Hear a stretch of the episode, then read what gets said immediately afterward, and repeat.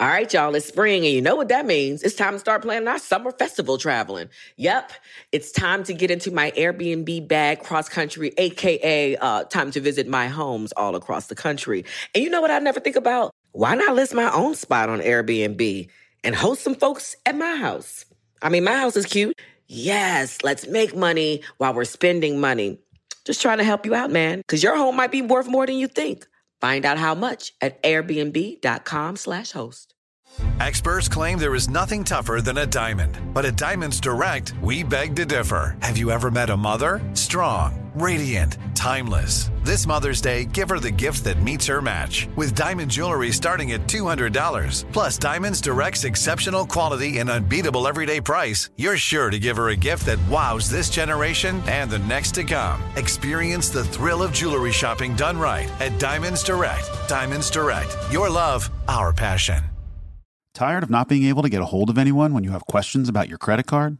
With 24 7 US based live customer service from Discover, everyone has the option to talk to a real person anytime, day or night.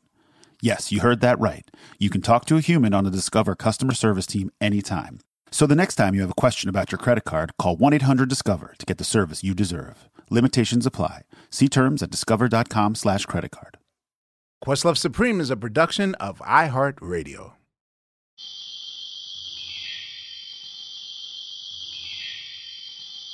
All right, let me know when uh, you guys are done writing your verses. Writing? Oh, come Shut up, on. Steve. You Hold with it, son. Just off the top.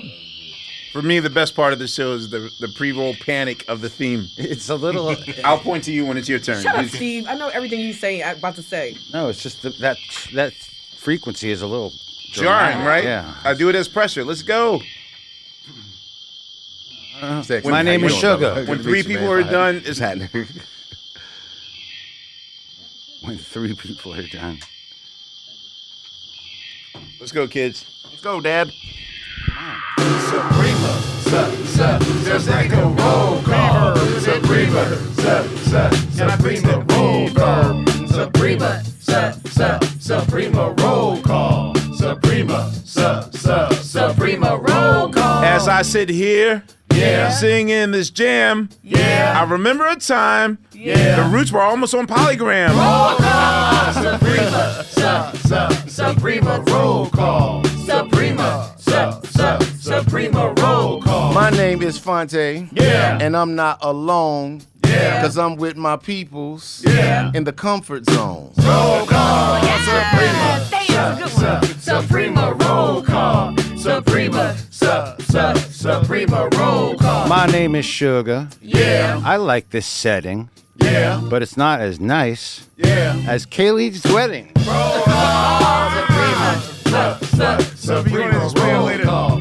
Suprema, su, su, Suprema roll call. I'm unpaid bill. Yeah. I can't complain.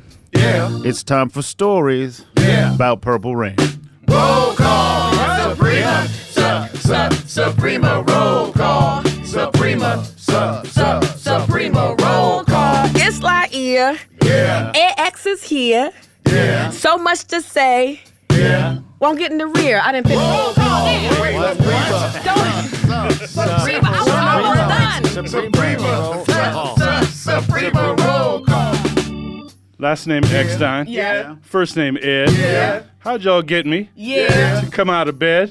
Roll call. Suprema, su, su, Suprema roll call. Suprema, su, su, Suprema roll call. Suprema, su, su, Suprema roll call. Suprema, su, su, Suprema roll call. Wow, that was a interesting choice of uh, verses you guys We did good. did.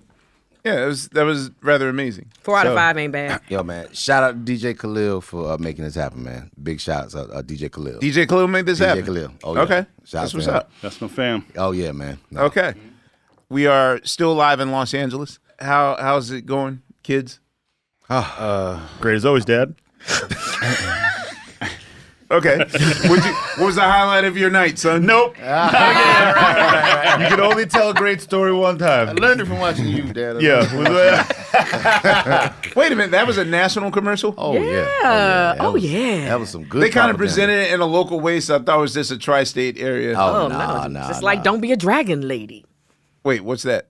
Non-smoking. Don't be a dragon lady. Y'all don't, come on, 80s. See, that's a local joint. Hell, I- we didn't have that one. It's a Right. non-smoking ad. Okay. all No. right, Sure. Okay.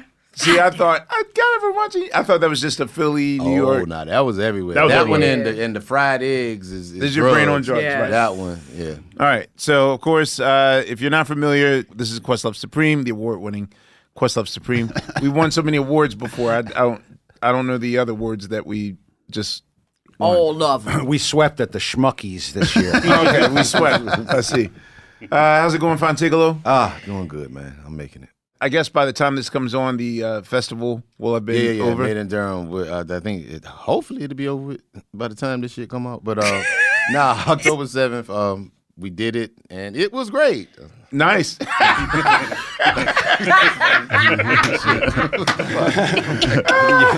Manifestation. Yeah. Uh, Steve, Jazz World, how's how's it treating you? Everything's good. We got the album you did with David Murray that's available now. It's streaming, and you know people are gonna vote for it for the Grammys and everything. It's you know, I was just great. I was just having a conversation with a recent Questlove Supreme guest on the show, and he suggested, "Hey, why don't we do a project together?" So that can happen. Faith Newman. Yes, Shout out to Faith. I ran into her like not too long Faith ago. Newman. Yes, I saw Faith Newman at the, at the Nas birthday party. We're down. Yeah. Yeah, Pino, Pino wants to make something happen, Captain. Yeah. Oh yeah. Speaking of making it happen, Captain, weren't we supposed to make something happen with uh, Bob James? Yeah, yeah. That got postponed. Sorry, Okay, but I love a Questlove Supreme collaboration. Yeah. There's been a lot throughout the years. Let's You know make it happen. saying? Yeah. all right, Doctor Sesame Street. Uh, I how- listened to the David Murray Questlove record, and it is awesome. It's crazy. It's really good. I'm still discovering stuff. There's a lot of samples on it. It's there. really It's good. if you just isolate Ray Angry, that could be like the next 12 Roots albums right there. yeah, it's incredible. Four platters. So- so- Is that on Apple Music? It's on. Yes, it's it's called great. Plum. Plum. What was your logic? I wanted to call it uh, Three Pleiadians Walk into a Bar, but of course you did. yeah. But, well, we, we did include that in the right, artwork. one was called, I, I got to name one song, but you know, it's Steve. So what's our next project called? Peach. Okay. And what will that be? Hopefully, Belial, you, That's a way to Wi- say that name. Ray, and Doyle Bramhall. I like that. I like that. Okay. I mess with that. Oh, and uh, Elena Pinderhughes on flute. So Okay. like a quintet. That's what's up. Okay. Peach. I got it. Laiya, how's how's life? Man, listen, it's good. Podcast. Shout out to and- Laiya also for really like putting in the hard work and organizing these uh she's sort of our person that targets the guests that come on the show. Call and- that a booker. Well, I was trying to you be booking the shit out of it. You- you book. You She book. just- I mean, you call her Booker. That's You sort better of low book. level. I, just Is feel like. I feel like, Producing I feel like you run the shit. You're No, the no, producer. you're the Oh, boss. that's nice. Me, yes, me. Yeah, okay. Me, yes, Jake, you, and Brittany. We you, are. You, Jake, Brittany. But yeah, take your own flowers, Laiya. Yeah. Take No, these flowers. Don't do that. Take you these know, nah, dandelions. that shit. You, You know, We love you, flowers. Laiya. Oh. Take this love. Okay, thank you. Anyway, Uh-huh. ladies and gentlemen, I will say that after our awesome Lisa Cortez episode of Questlove Supreme, in which we kind of went through the story of the Close But No Cigar outcome of where the Roots were going to land as far as their major label was concerned. If you don't remember, we we had been you know spending all of 1993, 30 years ago, having showcases and whatnot. The very first label that we uh, wanted to sign to, of course, uh, Mercury, Polygram, and we were really excited. They took us out to dinner. We went to like a Black Sheep Legion video set. It was all exciting, and then because of a technicality, we wound up on another label. So I kind of see this as like an alternative universe. right. Yeah, yeah. This is, like that movie uh, Other Earth. This is an alternative universe in which I am talking to the former president of the label that I never got to sign to. Um, but not that. I mean, as former president of Mercury Polygram, but he's also been a, a senior executive and also a, a producer, executive producer, and a music producer for a lot of the music that we uh, have grown up listening to, still currently listen to. Name it: Michael Jackson, Quincy Jones, Bon Jovi, uh, Kiss, Whitney Houston, Kenny G, Brian McKnight, Tony, Tony, Tony. Very happy about that reunion, by the way. Did you see the North Carolina show? No, I didn't see the show.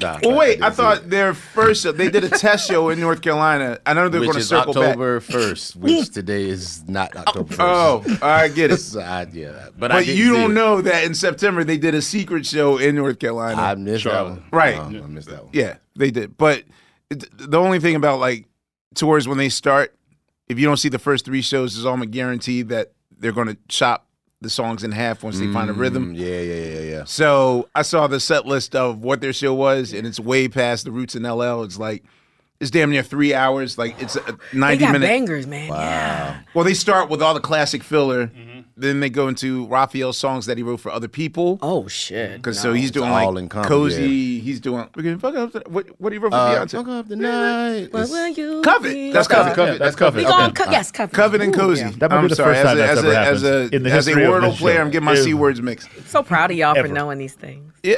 The Beyonce things. Well, she's she's too omnipresent. Like Beyonce's like a air and water. It's like hard to resist. And then th- they go into uh, the solo stuff, and then they end with the hits. So, but of course, you know, management stuff's like, uh, can y'all just turn this into a two-hour show because your audience is like whatever. But anyway, so much for the Tonys. Yes, our guest today, I pray, has uh, a lot of stories about his journey in this music business that we love. Please welcome to Questlove Supreme, the one and only Ed Eckstine. Thank you, thank you. Thank you. Pleasure to be here. Ah, thank you for being here, man. The long clap. We gotta wait for 40 seconds of clapping. This is how much we love you, Eckstine, Ed. one It more just time, goes ladies and on. gentlemen. Uh, one more time, people. A guest that listens to the show too. What? How are you today? Yes. You I'm listen good. to the show? Yeah, I do. Oh, I, wow. I listen when I walk in the morning. Wow. How do you explain do. that roll call then? Oh. Shots fired! Shots fired right off the gate. Oh, damn. Who knew the jazz guys got a pistol? I'm very well. I get, the, I get the feeling you've been telling the truth about like we got you out of bed this morning. What what is your morning routine? What do you do? I, I like to know what executives and creatives do for the first half hour in the morning. What what's your morning routine? I get up, I uh, do a meditation and a prayer, and I go for a walk. I try to walk, you know, close to 10,000 steps, but really more like five. Right. Uh, hey, listen. Yeah. it'd be Yeah, like I'm with you, Ed. I'm with you. And I come home, you know, have my breakfast, chill with my, my wife and my son. Okay. You know, just get on the, and get on the computer, you know, do my thing. How old is your son? How old is? He's 22. Oh, okay. Yeah. That's what's up. And what's your method for meditation? You know, we're into that here. What's that about? Just close my eyes and you know think about you know um, what I can do to better my life and be better for the for the world as a collective that day. You know, just all you know, just positivity. Try to be as positive as possible. You said something, and now now I want to get there. Everyone, reveal your steps right now. What what's on your phone? Your steps.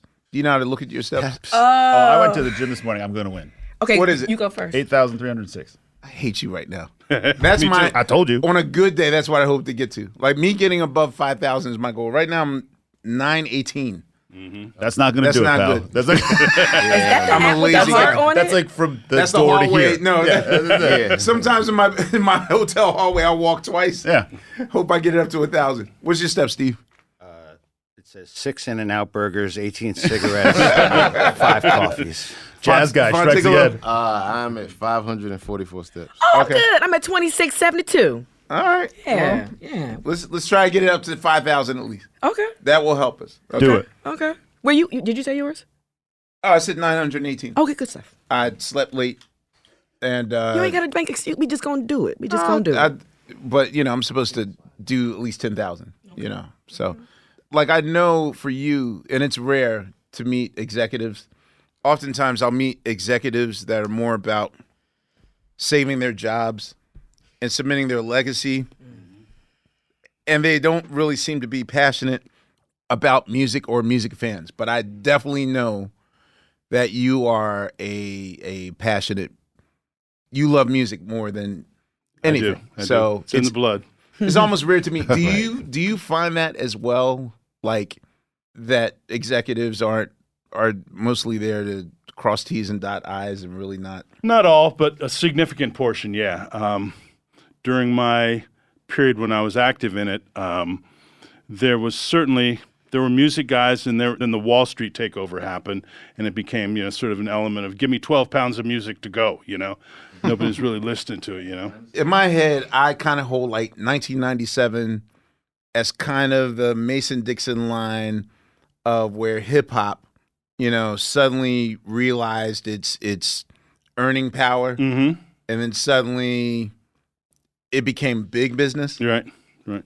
as opposed to whatever me me living in the delusional state of hey, people love music for music and it's an art form and that sort of stuff. Good luck with that. Right. Well, I know. I, I, right. But for you, on the executive side of things, was there a glory period, and then was there the Mason Dixon line period of like, what am I doing here? Yes. Um, from the executive side, what got frustrating was in those days it was still terrestrial radio largely. That was the master that we had to honor. You know, um, there were so many situations where there were acts that you loved. You said, you know, I'd love to try and go get after this and break it, but you knew that radio wasn't going to play it. Um, and it was you, would, you, you, you had limited resources of what you could spend to make things happen, and um, so to a certain extent, I found myself in the position of chasing things that you thought were somewhat safer, but you know, not that my instincts may have gone in one direction, but the realities of the marketplace and after all, I'm running a business, you know, is uh, is another. So, All right, I need a five second moment of reflection right now, because instantly. I'm regretting the decision I made. I'm literally sitting here like, wait a minute. If this person was at the top of the pyramid, how would my life have turned out? I don't know if this particular tortoise in the hare journey mm-hmm. is for everybody. Mm-hmm. And It's not. it was it was a a long hard 30 years in getting here. Mm-hmm. And I'm glad I'm here. So yes, I will say that I don't regret anything. But I will say that of anyone that I dealt with in music, to even hear you speak on that level, mhm. in my head, I'm already like, damn, where was where was that person when I needed them in my career? Because we, the reason why I'm here is because we had to fend for ourselves. right. People were just like, I don't know, figure it out for yourself. So Right. we had to figure it out for ourselves. And so, yeah, I'm having a moment of, oh damn, wonder what would have happened had we chose. But who knows, Ed? You might he might have been a different Ed in those days too. In But that way, now, he yeah, could've then made- I'm gonna ask, Yeah. were you the same Ed now that you were 30 years ago? Well, in some ways, yes, but no. Okay. um, but as far as you guys were concerned, because I remember vividly. I do too. Kenya, I, I bet you do. Kenyatta, Kenyatta Bell was the A and R guy who was who was actually working for us, who who first identified you guys. Was Yeah. excited about. He worked for Lisa Cortez, so he and Lisa came to me and said we're really interested in this band. They said the magic words "band" to me because you know when I signed the Tonys, Right. it was at a period when there was a lull in black bands, and I come up in, from that era, and I always viewed the Tonys as the last of the Mohicans on R&B band level, but of the hip hop generation. I remember vividly um, seeing them play a performance at the Palladium one night in New York, and they were killing that night on stage, and the audience was just dumbfounded, staring into space. And I was there with the late great Gary Harris, who was working for me at that time. Yeah, yeah, and Gary and I. You say, Gary, you gotta do this. yeah, exactly. That's how he talks. Yeah, exactly. um, and Gary and I are standing. I'm looking at him and said, Gee, what's up, man? How come nobody's reacted to him? They're killing up here. He says, You got to understand something, man. He said, Most of the kids in this audience have never seen kids their own age playing a musical instrument. I was like, wow, really? And so that that was reality of it. So when I heard about you guys, you know, a combination of, you know, Tariq and, a band, I said, this is interesting to me. And I always remember that, that showcase. It was a cold as hell night in at SIR. SIR I Studios. froze myself half to death. Yes. Um, I had a, uh, a clause in my contract in those days because I'm from LA that if it got to single digits in New York, I could I would turn around and go home immediately. and if I was walking through time you know Times Square with time and temperature you know of the sign of the world, if I looked up and it was you know 352. Eight degrees. I'd walk back to my office. Say, "Chris, book me. I'm going home." And I think that night was one of those nights. You know, like, uh, Lisa got me to stick around to see the band. Thank so you. I did. All right. Yeah, it was cool. That's Thank fucking that. brilliant, though. Just want to really put that there. That's brilliant. Yeah. How'd you even Ryder know move. to put that in there? Like That's so interesting. Like, did somebody else tell you once? Hey, you know, Ed, when you do No. your new contract, No, because I'd, I'd worked, I'd spent enough time back east because I went to high school back east, and I was working for Arista when I was at Arista, and you know, some I didn't have the Clive wasn't playing that. All right, y'all. You know what season it is. Tis the season for spring breaking and planning our summer travel.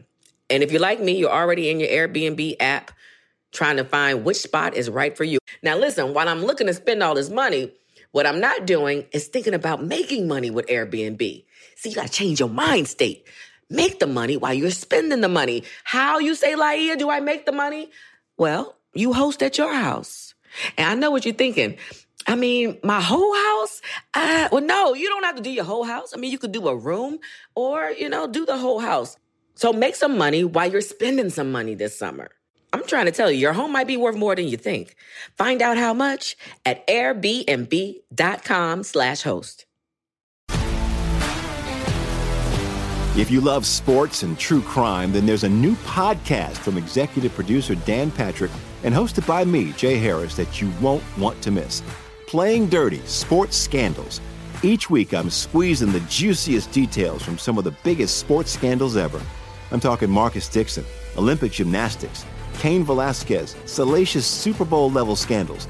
Join me on the dark side of sports by listening to Playing Dirty Sports Scandals on the iHeartRadio app, Apple Podcasts, or wherever you get your podcasts. This is Neil Strauss, host of the Tenderfoot TV True Crime Podcast, To Live and Die in LA. I'm here to tell you about the new podcast I've been undercover investigating for the last year and a half. It's called To Die For. Here's a clip. all these girls were sent out into the world and they were told try to meet important men try to attach yourself to important men The voice you're hearing is a Russian model agent telling me about spies sent out to seduce men with political power. The war in ukraine is also being fought by all these girls that are all over important cities For the first time, a military trained seduction spy reveals how the Russian government turns sex and love into a deadly weapon. If you want to kill your target, it's easy. You just seduce him, take him somewhere, start having sex, and then he's very vulnerable, so you can kill him easily. To Die For is available now. Listen for free on the iHeartRadio app, Apple Podcasts, or wherever you get your podcasts.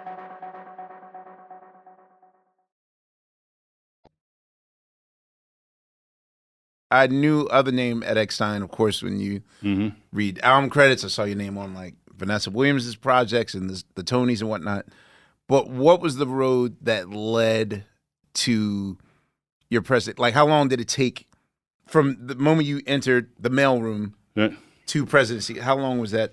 Um, I started at Polygram in 1987.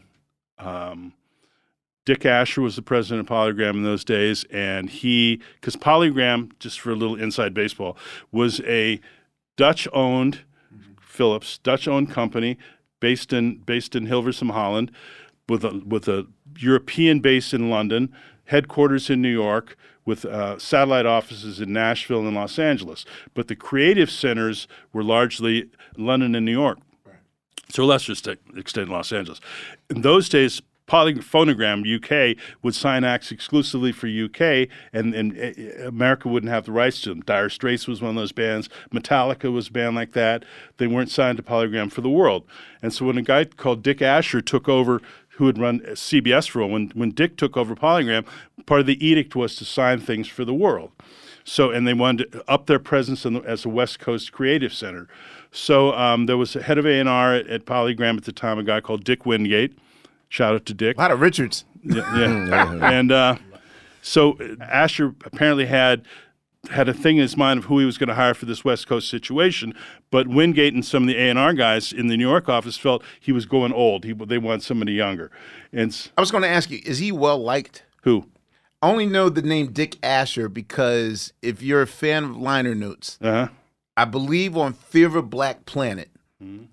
Public Enemy wrote, and fuck Dick Asher. We got Bill Stephney watching our backs. and I was like, whoa, what does that mean? That was So- extremely targeted. yeah, yeah, Dick was cool. I- or he I- just an, an no. executive? Yeah, Dick was cool. He was great to me. I, I- Okay. Once again, sidebar story that um, I was having a conversation with my pops at one point after Polygram had- had offered me the deal, made, made me an offer, made me my offer, and Dad was saying, "Well, tell me, baby, tell me about the deal." I, told, I ran the deal down to him, and when he sat and digested, he said, "Damn, sounds like you found an old-fashioned nigger lover." He Billy "Those Eckstine, ladies and gentlemen. Yes. he said, those are kind of hard to find these days. Billy Eckstine, is. Okay. So Problematic shit. I Dick, love it. Dick was great to me. Dick was absolutely wonderful. Okay. Um, Oh, shit. You know, and afforded me a great opportunity there. I see. So, All right. So what? Where were you born? born here in L.A. All right. St. Do you- John's Hospital, Santa Monica. Do you remember your very first musical memory? I do. What is it? Being uh, my parents were having a party. We were living in. I was born in Santa Monica. We were living in Hollywood. My parents were having a party. Um, I was apparently like two or three years old. Um, they were having a party in the house, and you know, a whole bunch of Bird was there, Billie Holiday, and different people were at the crib, and mm-hmm. uh, this is mm-hmm. all going on on in the mm. house. you know, they're playing. Mm-hmm. Time out. We have like the history Wait, of time out, dog. Right. Wait. Mm-hmm. You were in this lifetime when Charlie Bird Parker was, was alive. Yeah, indeed. Yeah. and you've seen or you've been in the presence of Billie Holiday once. Ish. Basically, but, but the story is Even if you were two. Yeah. Yeah. My my memory is because we had a two story house, and and the second floor, I somehow crawled out of my bed, and there was you know the second story and the you know the things that hold the, and I was looking down at the party. My parents said they looked up and they could feel a presence, and all of a sudden they looked up and here was my little face looking down at everybody, you know, and I was attracted to the music and the noise and the cacophony. And Billie Holiday. All right, I, I need more stories of your life. Like, give me a version of your childhood in which you don't know Mm-hmm. that God's in the room with you. Like, oh, my parents once told me that, whatever, uh, uh, uh, went to the school with Jackie Jackson. Uh, well, that's a bad example, but you get my point. Yeah. Best way I could answer that is just my dad was an avid golfer because he was on the road all the time, and when he come, when he'd come home from the road, he played golf a lot. And one of the things that was always fun was we'd come home from school, you know, because in our house he had like a little bar sort of speakeasy area where he used to chill after he played golf, and you, you never knew when we come home who was going to be in the crib with him, who he played golf with that day. Had days where he'd come home and he was there with Smokey, or there with Marvin Gaye, or there with Sean Connery. Um, This is when he was on Motown, right? I know he signed to Didn't see that Motown. one coming. he signed to Motown in, in the mid '60s. Yeah. Okay, cool. But yeah, this is this is mid '60s stuff. I'm like 12, 13 years old at that point. Um, so just little things like that. Um, the other aspects of it, there were there were moments because uh, the whole Billy Eckstineness of it all was he was just pops, but you know the fact that you know people. My friend, my kids' parents reacted more to him than you know anything else, you know. And one of the things that pops always tried to do to my brothers and I, for my brothers and I, was demystify the business, but also sort of put a vibe on it to make us understand that although people kind of went buck wild when when he was around, that we had to realize that he was no better or no worse than anybody else than the people across the street who had, you know, regular, quote unquote, regular jobs. His just happened to be in lights and people got excited about it. So that was really, um, that was sort of a God moment in its own way of just, you know, that how life was. You know, the, the, Pops is just, you know, Pops is a How many uh, brothers and sisters did you have? Or, There's uh, seven of us. Yikes. Yeah. Where do you fall? I fall in the middle. It's five boys, two girls. Okay. I got two older, three older brothers, two of whom are deceased now, and then then me, and then my little brother and two younger sisters. Did any of uh, your other siblings they go into music in any way? Uh, my brother Guy is a producer and a manager, and um, and my youngest sister, our youngest sister Jean, is a singer. Oh, Yeah. Yeah. As as a child or as a teen, um, would other adults annoy you if they start singing to you like Moody's Mood or anything like that? Your Yeah, dad. ish. Um, really, where, where they sort of, sort of get to us was, you know, because he was on the road so much, you know, and the only time we really talked to him was on the road was on Sunday nights. You know, we'd hear from him. You know, he'd say, "Dad, I hit a home run on Tuesday," blah blah blah, you know, that kind of shit. Um, so when he was home, they were very valuable, cherished moments. If we went out to dinner as a family, invariably there's somebody come, "Ah, Mr. B, I saw you in Moline, Illinois, in 1951," blah, blah, blah, you know, and we we're trying to talk to pops, and you know, we we were sort of taught slash trained that you know that the fans are the lifeblood of you know of us having the ability to live the lives lives that we live. So just kind of smile your way through it. You know, be polite, be nice, and pops would handle it from there. And if you, if they stayed a little too long, you say, "Hey, baby, I'm trying to have dinner with my family here." You know, I get it. and if they stayed long, you say, "Get the fuck out of here." You know. So- I was I was going to issue a mandate like none of you do a "There I Go" reference. So oh. anyway, But then I if forgot, you 'cause you know that's told my us not to do it, then we'd Like, do that it, is- or you'd want us to do it. One of my favorite songs. So much deductive reasoning happening here. Did you have peers in that way though, Ed? Since you were part of this kind of music musical family, did you have pe- other kids that kind of felt the pains that you were going through because their parents were on tour and ish. Um, but where I grew up in Encino, California, so we were the only black family there till the Jacksons. Dude, I was about to say there were other black people in till the Encino? Jacksons got there. Okay. Um, so y'all were there first, right? Because Yeah. because your dad been yeah. Yep. And um, so any of the the, va- Encino at that point, it's in it still is in the San Fernando Valley. Encino was basically a two lane dirt road with orange groves and a lot of almond trees and shit. And then somewhere in the late in the late fifties became a bit of a go west young man syndrome. A lot of folks moving out to the hills there, and a significant portion because with the expanse of the film and TV business out here, and a lot of the folks that moved to that part of the valley were business people, largely Jewish, from New York, from other parts of the country. And certain parts of the city here were redlined that, you know, certain Jews and blacks couldn't live in certain areas. So the valley became the, uh, the area of development, you know, Mhm. of, of, of principal development. And the line of demarcation in, in the San Fernando Valley is Ventura Boulevard. And a lot of the kids I grew up with were, you know, Mo Austin's kids, Eddie Rosenblatt's kids, different, you know, showbiz, showbiz kids, you know, making movies of themselves, as Steely Dan said. Right. Um, and don't give a fuck about nobody else. I got Um, you. So, So they were your peers, but they really weren't your peers. yeah, they were peers in the sense their parents weren't performers, but you know, there were some. You know, my older brothers, like my second and third, my second oldest brother went to high school with Sally Field and uh, and Cher. Uh, Hmm. So yeah, she went to school. Yeah, No, my- yeah. I feel had a, had a moment about this was I'll call it 15 years ago. It was during the uh, the Kobe Shaq Laker years. It was at one of the playoff championship games. Sally Field happened to be standing in front of me at that game, and um, in the stands. And so I tapped her on the shoulder and said, I said hello to her. I said, "You went to high school with my brothers," and she kind of looked, gave me a quizzical look of like, you know. Uh-huh. Looked at the suntan. I was like, "Wait a minute, there there none of you motherfuckers." Right, right, right. Oh my God, you're Ken and Ron's brother. Brother. Instantly knew. Instantly knew. So, well, actually, I asked. Okay, I asked the Jacksons the same question, but now that I know that you were there first, first of all, were you aware of the situation that you were placed in? Yeah. I asked them, what is it to be? Because I, you know, I always considered the Jacksons the first post civil rights result, like all that that mm-hmm. between you know Reconstruction, slavery, and civil rights, and then you get to this point post '68, where the idea of freedom or the idea of pursuit of happiness, whatever, and the Jacksons sort of took that. And I asked them, like, what was it like navigating in those first five years in Encino, in Los Angeles? You know, I've seen the photos. You guys have Rolls Royces and fancy cars mm-hmm. and and a roaster and all that stuff. Mm-hmm.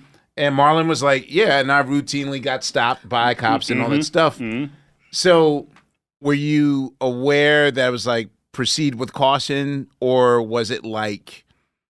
Yeah, very aware. Oh, okay. Um, partially because how we were raised. You know, my dad was very active in the civil rights movement, and the conversation around the dinner table, or all meals actually, was either showbiz or the civil rights movement. Because civil rights movement played out on TV every night on Walter Cronkite and stuff like that. And Pops was, was close with Dr. King, close with, with Malcolm. So as a result, we were very aware of who we were and what was up. You know, my parents pretty much that was one of the things they, they hammered home to us, you know, don't for one minute start thinking you're white up in here, you know, it's, this Right. is reality of your existence, you know. Um, Which and you must have confused people a little bit visually as well yeah, at times. well, and I realized that some of that too was, you know, because there's a certain amount of ethnic ambiguity, you know, Mhm. inherent to uh, to the suntan, Right. and and you know, and and the hair at the time, and uh, and as a result, you know, there's, but there was always a kid every year in school that wanted to step to one of my brothers and I, nigger, You know, you Oh. pop, somebody in the face, and then uh, and then you'd get sent to the principal's office, and then they say, "Well, we're going to call your parents." You didn't want my mom coming down. You know, mom was straight out of Georgia, Thomaston, Georgia. Okay. She wasn't Oh, having wow. it, so she was like, you know, if they don't hit those people, if, if they don't punch them, you know, when they get home, they're going, to it's going to be their ass. You know, so- That's what my so mama said. that was that was that was our reality. But yeah, the Jacksons period was was cool because I um, that's when I first met them and John McClain. Okay. Um, during that period of time, um, I, I was I was I went to a boarding school in Western Pennsylvania. Where? A Place called Kit, the Kiski School outside of Pittsburgh. Near Pittsburgh, okay. Outside of Pittsburgh. My mom's from yeah. Pittsburgh, Yeah. Actually, Jake, your your producer, went to one of our rival schools. Okay. Um, You're fired, Jake. yeah. Sorry. Uh, good. So I was at the school, in Pennsylvania, and one of my really close friends here was was screwing up in school here, and he got sent to a private school, private day school here in town, which was where Motown sent the Jacksons once they could no longer go to public school here, a place called the Walton School. So when I come home on vacations, our vacations were out of sync with my friends' vacations here. So ostensibly, my days would end up being spent either hanging out with my mom because pops was on the road, hanging out with mom, going doing what mom was going to do, or sit at home and you know just listen to records all day, which I mm-hmm. did a fair share of that and play my guitar. But my buddy was like, "Dude, why don't you come to the, come down to my school and hang out with us? The Jacksons are here, blah blah blah blah blah. All the honeys are on the Jacksons hard." and I was in an all boys school, so I mean I'm in. So I started going. You're hang- just allowed to Yeah, show up and yeah, just show up on the campus. Damn. And we did. Okay. And uh, play ball. We played ball all day, and that's where I met met those guys. Okay. And Mike was Mike was little, you know, chasing insects and rats around. Right. Yeah, yeah, yeah. Sounds about right. Sounds about right. Ben. What was your? Do you remember the first album you ever purchased?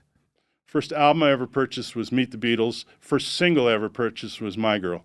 Where's the family record collection? Yeah, Uh, where is the family record collection?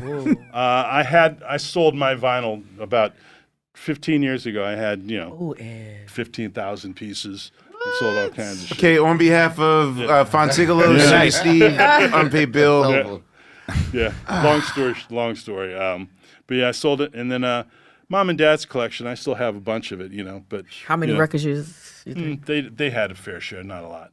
Um, some of this got stolen. I got a great story that uh, we had a lady who was a housekeeper for us uh, in the late 50s when Ray Charles was blowing up with all the Atlantic records.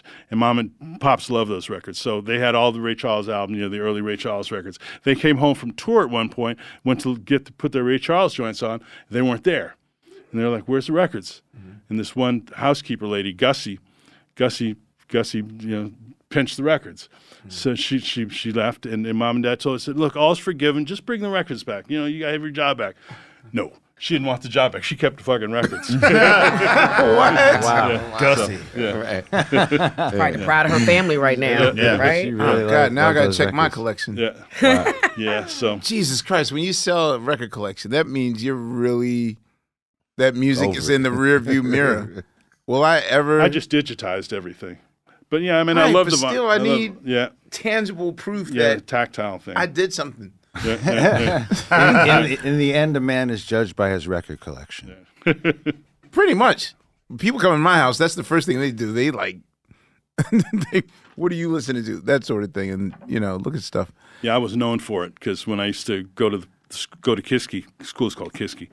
When I go to Kiski, I'd you know come off my holidays. I'd always have three or four foot lockers filled with vinyl, filled with records. They take me, so all the kids at school knew me as a record guy. You know. Okay. Can I ask a, a little follow up Yeah, on your ahead. question? So the first two records you bought, the Beatles and and My Girl. Yeah. Yeah. How did those sh- first two purchases shape your taste in music and well, your career? I was a? Beatles on Ed Sullivan kid. You know, when I saw Beatles on Ed Sullivan, I was like, I want to play guitar. I wanted to play drums first, but Mom's wasn't having it. You know, I was Right. like, I ain't gonna have all that noise up in my house. so I said, okay, I'll play guitar, and then I got a guitar. You know, later that year for my birthday. Don't play well, but I collect them pretty well. But uh, my son actually is is a prolific player, prodigious player, and. My girl was just because I loved the single, eh, eh, eh, you know, the, the lick and all that stuff. and, Easy you to know, play. love. Yeah, yeah. And I always tell the story. People say, "Oh, you sing? You sing like your dad?" Uh, oh. So I must have been like 11, and I was singing "My Girl" in the, in the shower. My dad opened the shower door and said, "Stop singing, boy." closed, he closed the shower door and walked away. I figured Billy Eckstine tells me not to sing. I, I'm not going to sing. I was going to say that's where the Billy with his head. Eckstine he ain't joke really works. Shout out to Prince. So I would assume being a, a young teenager in the late '60s, early '70s, uh, and being in the position that you're in, you've been privy to many a concert Yep. experience. Yep. Uh, can you give me your top three concert going experiences as a kid? Yeah. Well, kid, meaning under 21 or just whenever? All right. Well, give me your your. Pre- What's the first concert you went to? That's then- not your dad. Yeah, it's not Well, my dad. but even then, I'm certain that your dad's done festivals and stuff. and yeah, you've seen. exactly. Yeah. All right. So Um, you got to include your dad. I went to see Marvin Gaye at what's now used to be a club called Ciro's with my older brother. When he was when he was in college, I was like eight or nine years old. Pre beard Marvin Gaye. Yeah, when he Young. was still, still suits, you know, s- Yeah, hitchhike okay. and stubborn kind of fellow Marvin. Oh, Okay. wow. Yeah, okay, yeah. early. Yeah. Um, Was it just like nah, or did you I was I was appreciate- into it because I loved all that shit. You know? Okay. Yeah, I loved all that shit. And there used to be a, a theater out in the valley in Woodland Hills called the Valley Music Theater. It was one of those theaters in the round. Mm-hmm. Um, valley Music Theater used to do shows, and and this was before the rock and roll industrial complex, as we've come to know it, came to fruition, came to, came to life. And in those days, all those baby rock bands were out here making records, but there was really they were having hits, but there was nowhere for them to play. They weren't touring, so they would do a lot of promotion shows for local pop stations, here KRLA. And so KRLA did a did a show at um, at the Valley Music Theater, like the Doors, the Byrds, the Buffalo Springfield, three other bands I'm not thinking of right now. I remember cutting, going out one night, you know, on my bike, riding to the gig. My parents were were work. My dad was on the road. Mom was with him. Going to that gig, and then you know down the road, you know, once I you know professionally, uh, Stones, 1973 at at, at, at, the at the Forum. Oh shit! You saw a post Exile show. Oh yeah, Stones. absolutely. When they did the Oh. tour with the uh, with the Lotus Flower that opened, you know, Yeah. opened like they opened a honky tonk woman, and Mick was hanging off the front front pedal. It's of the Cocksucker Blues tour. Yeah, it was great. Was Stevie opening for them then? Stevie was yeah, Stevie was opening. Wow. with Ray Parker and Ollie in the band. Yeah, yeah, yeah. and uh, Deniece Williams too. yep, exactly. She she gave uh, a lot of debaucherous stories about that tour. Yeah. yeah. and um, and then Bootsy, Bootsy at the Forum, 1978. Yes. 77, 70. You Yeah. know, post Player uh, of the Year. Yeah, post post the uh, P Funk Earth tour, but it was Bootsy Play of the Year thing. At yeah, his height. you know, with. Uh, you know, with uh, Maceo doing the uh, the opening high, oh, you Bootsy, the great, uh, yeah, Right, place was going nuts, right. you know, Right. you know, the place, the whole forum was just shaking. It was amazing. All right, y'all. You know what season it is. Tis the season for spring breaking and planning our summer travel. And if you're like me, you're already in your Airbnb app trying to find which spot is right for you. Now, listen, while I'm looking to spend all this money, what I'm not doing is thinking about making money with Airbnb. See, you got to change your mind state. Make the money while you're spending the money. How you say, Laiya, do I make the money? Well, you host at your house. And I know what you're thinking. I mean, my whole house? Uh, well, no, you don't have to do your whole house. I mean, you could do a room or, you know, do the whole house. So make some money while you're spending some money this summer. I'm trying to tell you, your home might be worth more than you think. Find out how much at airbnb.com slash host. If you love sports and true crime, then there's a new podcast from executive producer Dan Patrick and hosted by me, Jay Harris, that you won't want to miss. Playing Dirty Sports Scandals. Each week, I'm squeezing the juiciest details from some of the biggest sports scandals ever. I'm talking Marcus Dixon, Olympic gymnastics, Cain Velasquez, salacious Super Bowl level scandals. Join me on the dark side of sports by listening to Playing Dirty Sports Scandals on the iHeartRadio app, Apple Podcasts, or wherever you get your podcasts. This is Neil Strauss, host of the Tenderfoot TV True Crime Podcast, To Live and Die in LA. I'm here to tell you about the new podcast I've been undercover investigating for the last year and a half. It's called To Die For. Here's a clip. all these girls were sent out into the world and they were told try to meet important men try to attach yourself to important men The voice you're hearing is a Russian model agent telling me about spies sent out to seduce men with political power. The war in ukraine is also being fought by all these girls that are all over important cities For the first time, a military trained seduction spy reveals how the Russian government turned sex and love into a deadly weapon. If you want to kill your target, it's easy. You just seduce him, take him somewhere, start having sex, and then he's very vulnerable, so you can kill him easily. To Die For is available now. Listen for free on the iHeartRadio app, Apple Podcasts, or wherever you get your podcasts.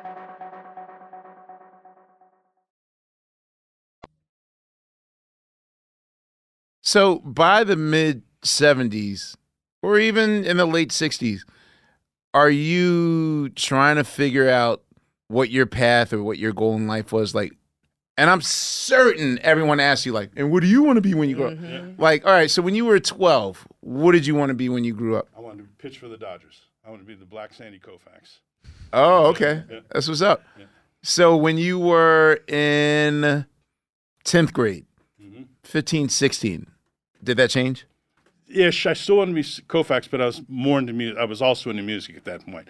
And at th- in those days, the twain hadn't met yet, where you know basically jocks were jocks, and you know it was very much sort of beer frat shit, you know. Yes. And whereas music was hipper, you know, and the, and the Mhm. girls were there, and so I was like, eh, yeah, I, don't- I, I don't. Uh, sports thing's cool, but no. And then it's certain when I got to college, it all sort of went up in smoke. What kind of smoke? Indo smoke. Yes. By the time you got out of high school, uh-huh. Would you say then that's when you saw your path to? Yeah, I knew I pretty much wanted to pursue something in the music business because right out of high school, I did not want to go to college immediately. I wanted to take the you know the the bridge year as they called them in those days. Okay. and my parents weren't having that. You know, my parents were Oh, like, immediately. Yeah, what what college was this? Boston University. Oh, woo, Yeah. shit. Okay. Um, so my parents weren't having it. You know, there was you know, Striver thing and all that stuff. No, no. If you go to Europe, you, it means you're never coming back to college. Blah blah blah. So my interest was music, and I figured, you know, I love my parents dearly, but I want to get as far away from them as possible, which is L.A. I I went to Boston, and Boston had a very thriving music scene in those days. Um, as it still does, you know, significant college population. So I just immersed myself in that. Done many a show there. Yeah. It's, it's kept You me alive. Used to walk down the street. Aerosmith was a local band. They're playing in front of the student union. J. Geils. Peter Wolf was still on the radio in Boston. Geils was playing. So you got to witness these people when they were Yeah. just upstarts and Used to see whatever. Aerosmith every freaking day. It seemed playing on Commonwealth Avenue in front of the BU student union. You know what? Doing the same shtick that they did. You know, a zillion years later, and uh, cut to 1973, 74. I'm I'm here back home in LA. I'm driving down the freeway and I'm listening to rock station KLOS, and Dream On plays. Mhm. And you're dreaming. I have that moment where it's like all of a sudden I hear this. Wait a minute, why do I know that song? I know this from somewhere. It was so out of context. And when uh, when the guy says, "Oh, these are new bad boys from Boston, Aerosmith," I was like, "Oh shit, those motherfuckers got it." yeah. yeah. So there have been a few guests on our show. Well, earlier you mentioned um, A&M exec. Oh, John McClain. That we that we always miss. So you know, I mean, we've had guests on the show, notably Lenny Kravitz, telling me of a period, especially like between seventy mm-hmm. and 81, 82, in which kind of black Hollywood, black young Hollywood, mm-hmm. that world was so small mm-hmm. that you had to know the Kerry Gordys, the the Kravises, the Medinas, like anybody in Apollo. Were you ever sort of associated or inducted in that circle? Because everyone seems to have known each other. We can never get John McClain on the show, and I'm mad as hell. It's gonna happen. It's gonna happen. Um, I knew people, I knew them, but I didn't hang. You know, I was in it, but not of it, because I had my own little sort of world at that point, and that was well, the earlier part of. 75, I was already working for Quincy by then. But, you know, 72, 73 period, that's when I first got in the game as a writer. Um, that's when I first started doing writing for Soul magazine at the time. You And, uh, wrote for Soul? That was my first gig. Um, Shit. Yeah. Um, You know how much money I just put down for back issues of Soul? that is crazy. Yeah, actually, the way I ended up there was I was there was a kid that I grew up with in my neighborhood, a guy called David Gest. David lives Yeah. somewhat in infamy as the guy Liza who married Liza Minnelli. Exactly. Right. I was like, wait, I know David Gest. Okay. And- and, Somewhat uh, in infamy. Yeah, he- Sure. and uh, Wait, why did I do that like Family Feud? and David and I grew up grew up in Encino together, and uh, you know, he, he was he was a record troll too. I see David a lot in the music stores. We had different pursuits because I was a guitar player. I was into guitar, you know, guitar rock stuff. Mhm. David was was into girl groups and shit. Mhm. So um, we had this thing, you know, missed us that whoever got on first would pull the other along. So David was writing for Soul at that point, and uh, he would He go- wrote for Soul magazine. He- well, Okay. uh, wait for it. Okay. so, um, so I used to tag along with him to shows and stuff because in those days, L.A. The sort of deal here was like Monday nights stuff would happen at the Whiskey. Tuesday night was openings at the Troubadour. Wednesdays were the Roxy. The Roxy was open by then. Thursday night would be a total experience down the hood. And, Fri- Ah, and Friday, yeah, Friday, Thursday, Saturday, yeah. Friday, That's, uh, Saturday nights would Simmons, be uh. Friday, Saturday nights would be concerts. Right. So I would tag with David. And I'm going to ask you about all those places. Okay. Go ahead. And in those days, the press was treated with a certain level of, of dare I say, respect. Um, or catered to, and so I would, I would, I would, I would hang with my man and get in the rooms, and you know, obviously being this tall, tall dude, tall black dude, in rooms there weren't a lot of us there. So as a result, um, one of the things that happened was I would see the shows with David, and David could hardly write his name, let alone write a story. And because I'd gone to a school that you know English was you know put upon us, Right. so I wrote all his stories. It wasn't like it was exactly true. You ghost wrote his joints? I wrote his joints. Wow! Yeah. So one day, David had gotten hired by London Records to work with Al Green for Hi, with Hi. And, uh, and he went into Regina and Regina and the editor at the time said, I'm leaving, I'm going to do this, blah, blah. Dave, we don't want you to leave. We love your stuff so much, all that shit. You know, on and on. And David says, Well, you like my stuff so much, meet the guy who's been writing it. And, and from stage left, here I come. And, uh, and you know, really, and they, they assigned me something, and I wrote a couple, you know, I wrote I wrote for him for about a year. That is crazy. Yeah. Okay, so you mentioned those clubs, and this is what I want to know. So, my period of LA, Mm-hmm. Obviously, I came after. I came in on the tail end of whatever the former scene was, Mm-hmm. where like Sunset Boulevard was sort of a safe. Mm-hmm. Right. Well, it was also the death row period. So Yeah, yeah, yeah. let's say after '98, it was more, you know. Mhm. Anyway, you know what I'm trying to get at. Mm-hmm. But if you are wanting to hang with like where it's hip and your peoples, like, is the Total Experience Club the only option in town? Mavericks Flats, another club on. I've heard of that. Yeah. Now, where's that at? right down the street from uh, on on Crenshaw, right down the street from where the Total Experience was. So it was no thing to hang on Crenshaw in the 70s or in the 80s? It was well, well, Mavericks and, and Total Experience. Oh, in the '80s, maybe the Comedy Act Theater. Um, Okay. You know, there was stuff to do there. Comedy Act is where like Robin Harris yeah, and. yeah, exactly. That's how I signed up. Damn, that's right. Mhm. You you signed Yeah. Robin Harris. I got that. Yeah. So for you though, were you an open format fan? As in, okay, I'm gonna see Aerosmith one night, Yeah, and then the next whatever. night I'm gonna see Rufus, and Absolutely, next night absolutely, country, whatever the case may be. You know, I get it. Were you at all into the LA punk scene? Like not much, not much. So you didn't see like bands like X or none of I the did see X. Uh, did see Missing Persons, Chili Peppers when the Chili Peppers early were pups, Okay. Yeah. So where were like those pre-sky, fishbony, right, post-punk band? Yeah. Where would they play? Like, Madam Wong's. Madam Wong's was a Chinese restaurant on uh, on Wilshire Boulevard. Okay. Down at- down in Brentwood, borderline Brentwood, Santa Monica, and then also there was Madam Wong's downtown. They would play there, um, or the Starwood, which was at La Cienega and Santa Monica Boulevard. Um, Isn't that still up? Or of Crescent Heights and, and Santa Monica Boulevard. Um, It's not there anymore. I think it's been developed into like a mini mall or something. But that was the place where Van Halen emerged from, and uh, I remember seeing uh, Clinton do the Uncle Jam tour there, the Uncle Jam Jam show there, Funkadelic show. Yeah. Okay. You mentioned working for Quincy. What was your first industry, gig? Well, they paid me any money or just period? Um, 'cause Well, okay, I as- was- as an intern, where did you soul, start? Soul music thing, and then also uh, soul magazine thing, and also I had a gig at Rogers and Cowan one summer, PR firm, big time PR firm here Okay. in town. Um, they were looking after Stax, uh, and the guy who was who was the head publicist there, a guy called Sandy Friedman. Um, Sandy hired me to do some writing for them. I was working in the mailroom actually. Deanie Parker, who was the head of PR for for Stax, recommended me for this job. Al Bell recommended me for the job actually in the mailroom at, at, at Rogers and Cowan, and uh, I was you know I was a uh, token black kid that they hired because they had a black account, and so I was there and um, did that for a minute, and um, you know, Wait, guys, we we just had a guest on the show that also started out as PR and is, is Ramon. Ramon Ramon Hervey. Hervey. yeah. Okay, Yeah, yeah, I'm sorry. I was Yeah. trying to get Yeah. mine. Yeah. Have you ran into him in circles before? Yeah, I knew, I Yeah, knew Ramon. Is Vanessa, this right? how? He was Vanessa's. Yeah, yeah, is- it's- it's okay, uh, absolutely- now I get it. I get it. Okay. Yeah. So you, so at the time, did you think you're going to start as a publicist or? I kind of was that. I mean, when Quincy initially hired me, that's pretty much what I was there to do. You know, I was there to sort of blow up. He called me a pygmy stretcher. He said, "Go stretch some fucking pygmies, Edward." And uh, that's Quincy parlance. Okay. Um, yeah. So he hired me to, as he said, "I'll make the music, you make the noise." And uh, and that, that was kind of what I did. So I was there to you know basically do PR, marketing, uh, and sort of keep an eye on his interests at the record company.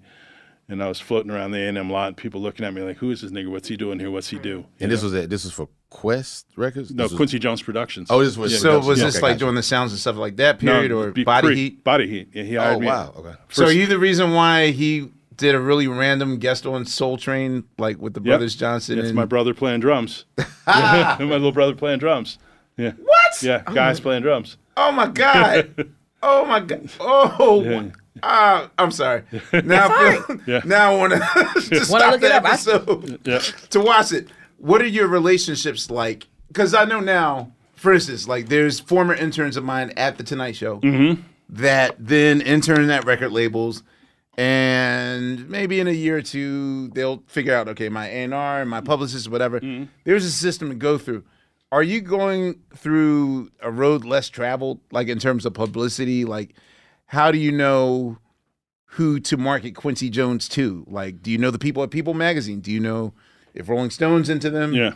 It was at that point. It was just pull out the gun and shoot where you where you may. You know, good luck. Okay. You know. Um, so it was just to. I mean, at that point, he had voluminous credits. Okay. um, and not a lot of hits.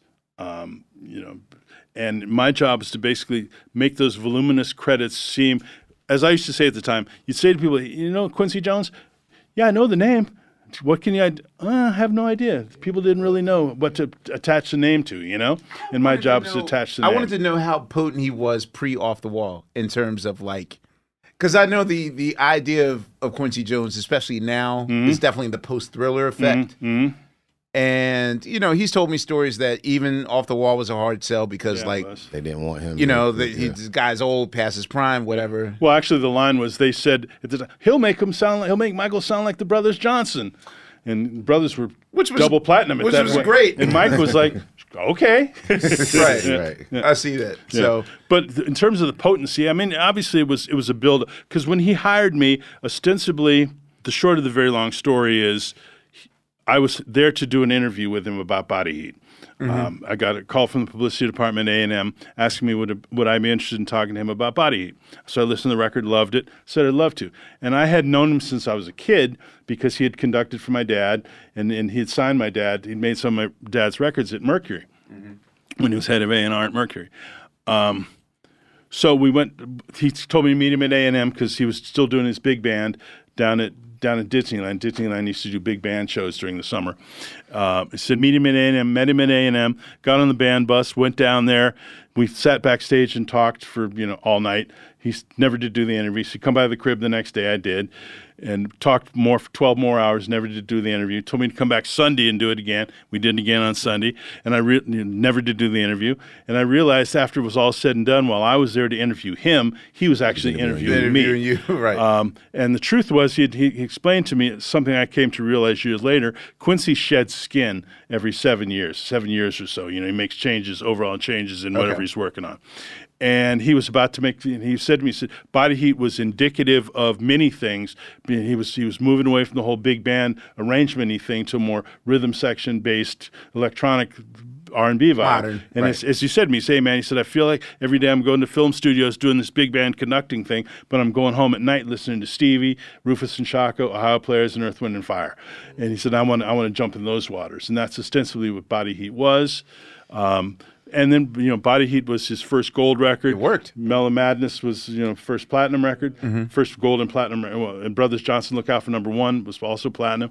The first gold and platinum albums by black artists that A and M had had, and he just you know slowly built it from there. You know, It's crazy. So, yeah. Uh, I found your brother, by the way. Yep. This is uh. Yep, there it is. That's, That's Guy it. back there. That's my brother Guy. That's dope. Yeah.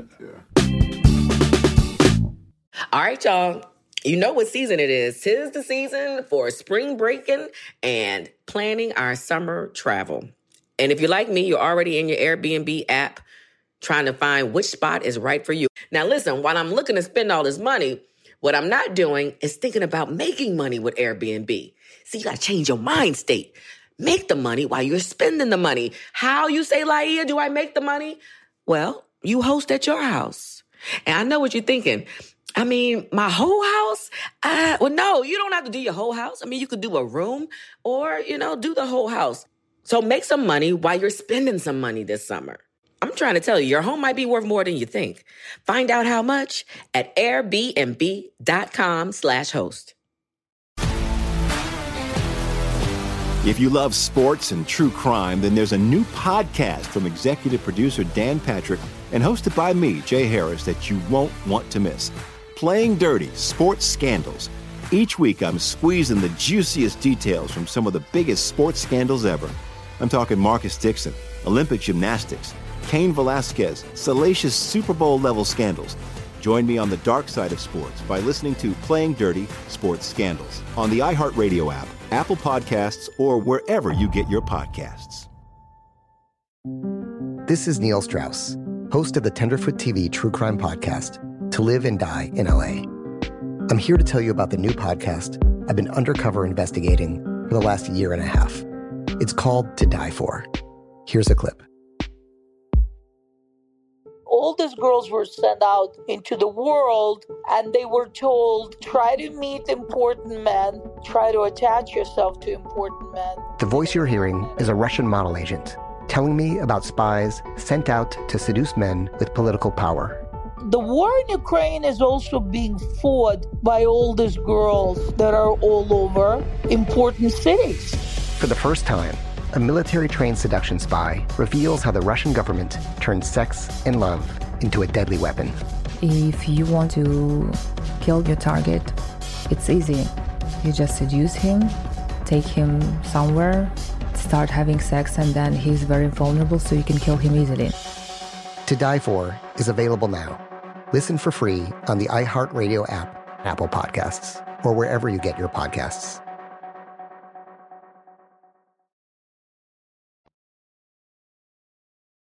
What is your? How long did you stay with Quincy Jones? Until, I was there for for 11 years, from 1973 to 1984. Wow. Who was the brain trust behind his branding? Mm. Like I've never seen someone have their logo on someone else's record before. Yeah, he he said he, was like, I want to, I want my logo on there, you know, and then we I fought, helped him fight for it. But that's so unprecedented, though. Yeah, like, who knew to do that? Like, is that is that the first? uh What do you call the drop that every producer has? Like, oh, the first like a uh, a producer tag. Yeah, yeah, like, is that the- Maybach music? Right, that's the first version of a producer tag. But no, no, but seriously, I mean, if, if not to that extent, but no, it really was great branding because every time you saw that logo, Yep. you knew what the record was Yep. going to sound Right. like. It, it, you, at least for me as a kid, like reading that and seeing Quincy Jones Productions, like. Okay, I know I'm getting Paulinho da Costa, Jerry Hayes. Uh-huh. I know I'm getting Louis. Rod Temperton. Yeah. Right, you know what I mean? It was Yep. already just kind of a, a, a Yep. built-in selling. The other thing we used to do too is when he was doing a new artist, I always say Quincy Jones presents, you know, the Mhm. Brothers Johnson or whatever, you know. At any point, uh, do you sort of elevate past like doing this publicity to Yeah. like actually working? Yeah. So, like, well, I know you work with Patti Austin. Yeah, I did. Where it's weird. Like, I know, I believe she's his goddaughter, or Ish, yeah, I'm She- his godson. Right, Yeah, right, cool, he yeah. adopts That's how they sold her, I feel like, forever, right? Like, Right, whenever I they say thought, Patti like- Austin, it'd be like, right. yeah. So, like, what was your first big responsibility? Brothers, Brothers Johnson. Really? Yeah. Okay. Um, so for those three, four Yeah, I, albums, I was there for four records from first album through through the Through, Stomp uh, album, Light Up the Night. Light Up the Night, Yeah. okay. Yeah, look out for number one. What was the second record? Uh, right on time. Right on time. Oh God, Blam, and then, worst uh, beat of my life. Yeah. Well, you know, because they jumped again, uh, this is another impressionable Americans in Trouble story. You know, they were jumping on the album cover and the, the Yeah. I guess the Oh, camera fire. filter was Yeah, over yeah. it. Right. And so I once I I used to always go to my dad's bandmates like Mm-hmm. and try jumping and I jumped and dropped the dad's guitar players and yeah boy and talk about look out for number one number one was the belt so, so- And you live to tell. yeah yeah man yeah so like what were your duties in terms of their projects I was de facto manager. Um, but Really? yeah. Like, Okay. uh, like Um, project manager or like manager of the product acts? manager, M- product as well as artist manager. You know, just sort of connected the dots on his behalf because in the early days, the first three records, yeah, they were man- Quincy had a management company called Mellow Management, and then and it was he, basically he and I got, and a guy called Peter Long, and um, Peter Long actually was. Uh, it's funny you mentioned Sesame Street. He was married to. Uh, Loretta, Loretta Long. Long. Loretta Long, yeah, exactly. And Peter Peter was how long was he married to loretta a long time. he, plays keyboards right No, uh, no. He was a stage manager at the Apollo, and he and he ran the the Apollo um, kids. Pro, pro. Luther came through there. Nile Rodgers came through there. Yeah, and uh, Luther, the only authorized book. That's how I know the name. Yeah. Luther kind of speaks of how like wanting Peter Long's approval Mm-hmm. of like. I guess Peter was sort of like the the, the doting father that you know never gave he was very acerbic. right. And Luther always felt like no matter he would sell out concerts. He was Luther Vandross, and Yeah. finally, like uh, maybe the the Busy Body tour, the Night I Fell in Love tour, like Peter Long was like, Yeah, "All right, I'm okay." proud of you. You Yeah, you did well for yourself." And like Luther like cried, like finally I made my dad proud, like that sort of thing. That's how I know Peter Long is. Yeah, Peter was the responsible adult because during the course of the early period of my existence with Quincy, he would always bring in because I was a kid. He hired me when I was 19. Mhm. Um, and he would always bring in a so-called responsible adult to kind of you know balance me out. You know, make sure I didn't get too buck. and uh, and Peter was that guy. Okay. Yeah. So as a manager, and oh, I'm so glad I'm interviewing someone who was a manager in the 70s. uh, were writers a thing? Yeah. That okay. Yeah. So similar to now. ish, but yeah, but you know now they're more pronounced. And in those days, you know, it was primarily you know the Black P- Promoters Consortium. You know, so you, you know if you tried that, I only want the red M and M's. Like nigga, fuck. you. So I, I later found out from David Lee Roth that they weren't separating the green M&Ms. If you don't know, Van Halen was world famous for separating mm-hmm. the brown M&Ms from mm-hmm. from the pile, mm-hmm. and we thought that was the most arrogant rock star debaucherous shit ever. but we later discovered that It was not true. yeah, we later found out that the reason why Van Halen had that in their rider was because um, sometimes promoters would not read the riders at all. Yeah, it was to mm-hmm. see if you're paying attention to details or mm-hmm. not. Right, and so that was the mm. that was the thing. Wait, one more question about them. What happened in 1981 with the Winners record, and why didn't Quincy produced that album? I was gone by then. I mean, I wasn't gone then. Um, you know, guys wanted to. Quincy, Quincy, Quincy got tired of hearing, yeah, these records are great, but wait till you hear what we do when we get a chance to do it ourselves, you know? And Quincy was like, okay, have Show fun with that. Right. Yeah. Well, it's weird because it's not like they stopped working with. Quincy. I mean, you know, Louis Yeah. still yeah, exactly. was working with them, but in their mind, they're like, did they feel as though they wanted to get a more modern sound, or You thought they had graduated and were ready to get out on their own, you know? ah, and y'all let that happen? People, man, yeah. Is this also a classic case of like, you know, you got to let them find out on their own? Yeah, and he did. get in uh, their own and, way. And, and then also Quincy at that point was doing other stuff. So, you know. Oh, you Mike, Yeah, yeah. Mike and his own records. And, you know, Right. so. So where did you jump to after that? After Quincy? In 82? Arista. Arista. I, went to, I went to Arista in 1984. No, I started in eight, J- January 85. I had, uh, So it's kind of after Too Whitney. Tough. No. Well, I mean, Whitney I always consider A- Angela Bofill like my. yeah, I loved her. Loved her. Loved her. Yeah. What was she like? Because anytime she was on television, Hmm? she was the most. Her and Tata Vega were the most eccentric Mm-hmm. humans I've ever seen Mhm. get interviewed. Right, she was. And what was it about her? Like, was she just? Did she have like? Was humor her shield?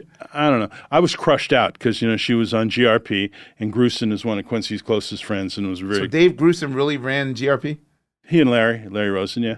And uh, remember, when she played here for the Angela of the Night record? You know, did Right, a big yes. coming out party here in LA, and uh, I was I was crushed out, um, Yeah. crushed out fanboy. Yeah. And uh, when I got to Arista, they Too Tough had just sort of happened, had Mhm. happened, and they were doing a greatest hits record, and uh, Clive had me looking for songs for the greatest hits record. You know, they wanted to add two An extra tracks. song, Yeah, right. extra song. So we did a song called "Still in Love" that Derek Bramble produced and wrote. And uh, yeah, Angie was she'd call me, "Hi Ed." She had a little little, little cutesy voice, yeah, Mhm. and she was, you know, like I said, kind of eccentric. Yeah, she was cool. She was very Under the moon and over the stars. Yeah. exactly. Listen. So, what was working with Prime Clive Davis like? Well, 1984, when Quincy and I stopped working together, I got a call from Neil Portnow. Portnow, you know, who ran the Grammys, hmm. and Neil at that point was the head of West head of the West Coast for Arista. So he calls me because I knew him from from record business out here. He worked for 20th Century Records, worked Barry White and stuff like White, that. yeah, yeah. Hmm. Barry White, and then James the original James's first deal was actually at 20th 20th Century. What? Uh, yeah. We jacked him basically from them. Okay. And, and Neil calls me one day in the office. Hey, Ed, what's up, Neil? He says, There's a rumor that you're leaving Quincy. I said, It's not a rumor. I said, I'm leaving. He said, Would you be interested in talking to Clive? Because Gerry Griffith is leaving. Gerry Griffith being the guy who had signed Whitney, Mhm. found Whitney. He said, Would you be interested in talking to Clive? You know, I said, Yeah, sure, because I was well aware of the legend of and all that stuff and had never met the man. Neil says to me, he said, Ed, there's just one thing to remember. And I said, What? He said, Eris is a label of artists, and Clive's the biggest artist on the label. Wow. And, uh, Oh. so I got you. So um, I got a call. I met him over at the Beverly Hills Hotel, you know, the legendary enclave where he holds court when he's here. Right.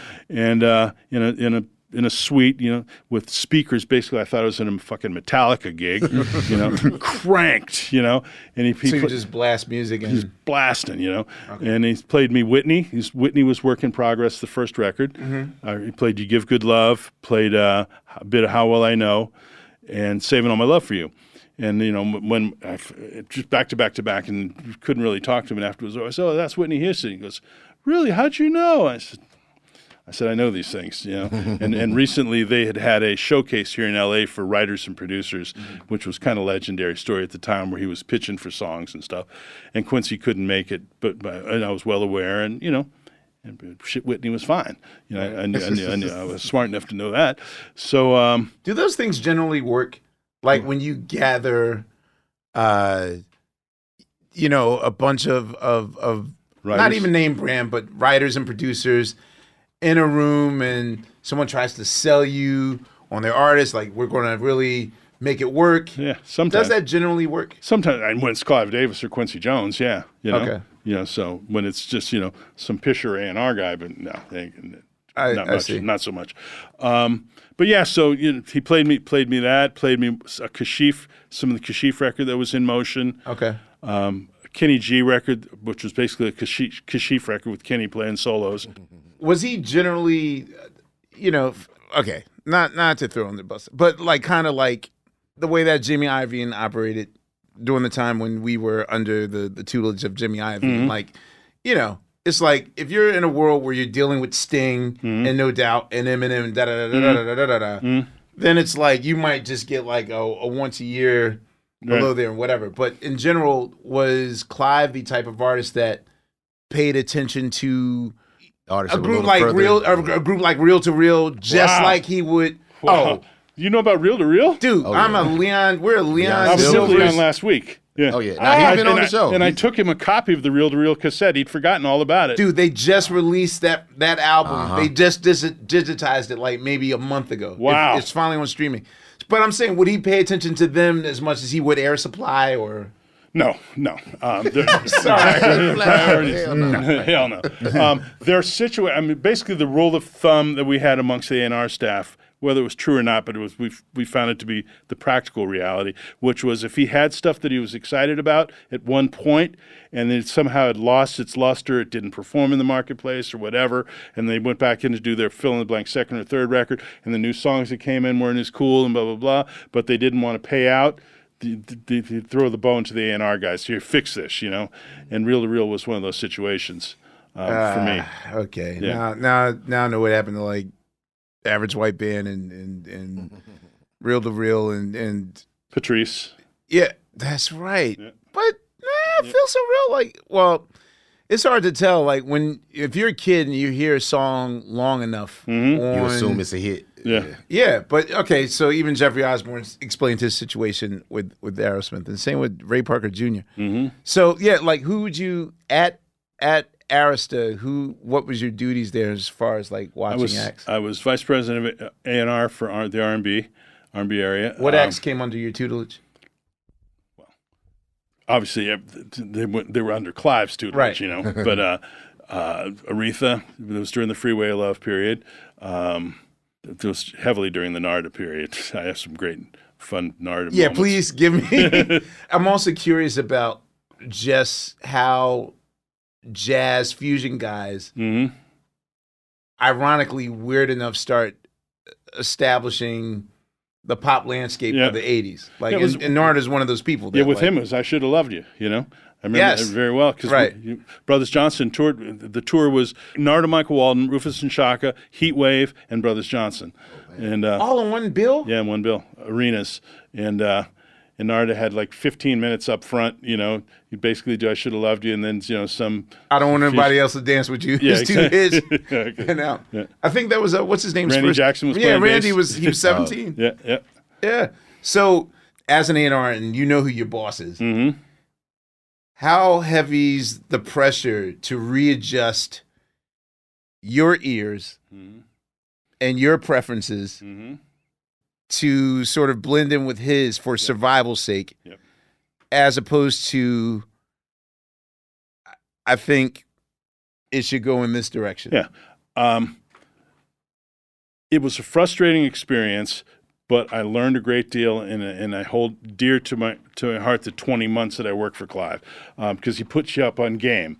You know, because when I came out of Quincy, it was kind of like I'd been in a glorified mom and pop, or or I've been at Howard, Mhm. and going to Clive was like going to Harvard. Harvard, yeah, you know? Um, What's the main lessons that Quincy taught you that, and what's the main lessons that Clive taught you?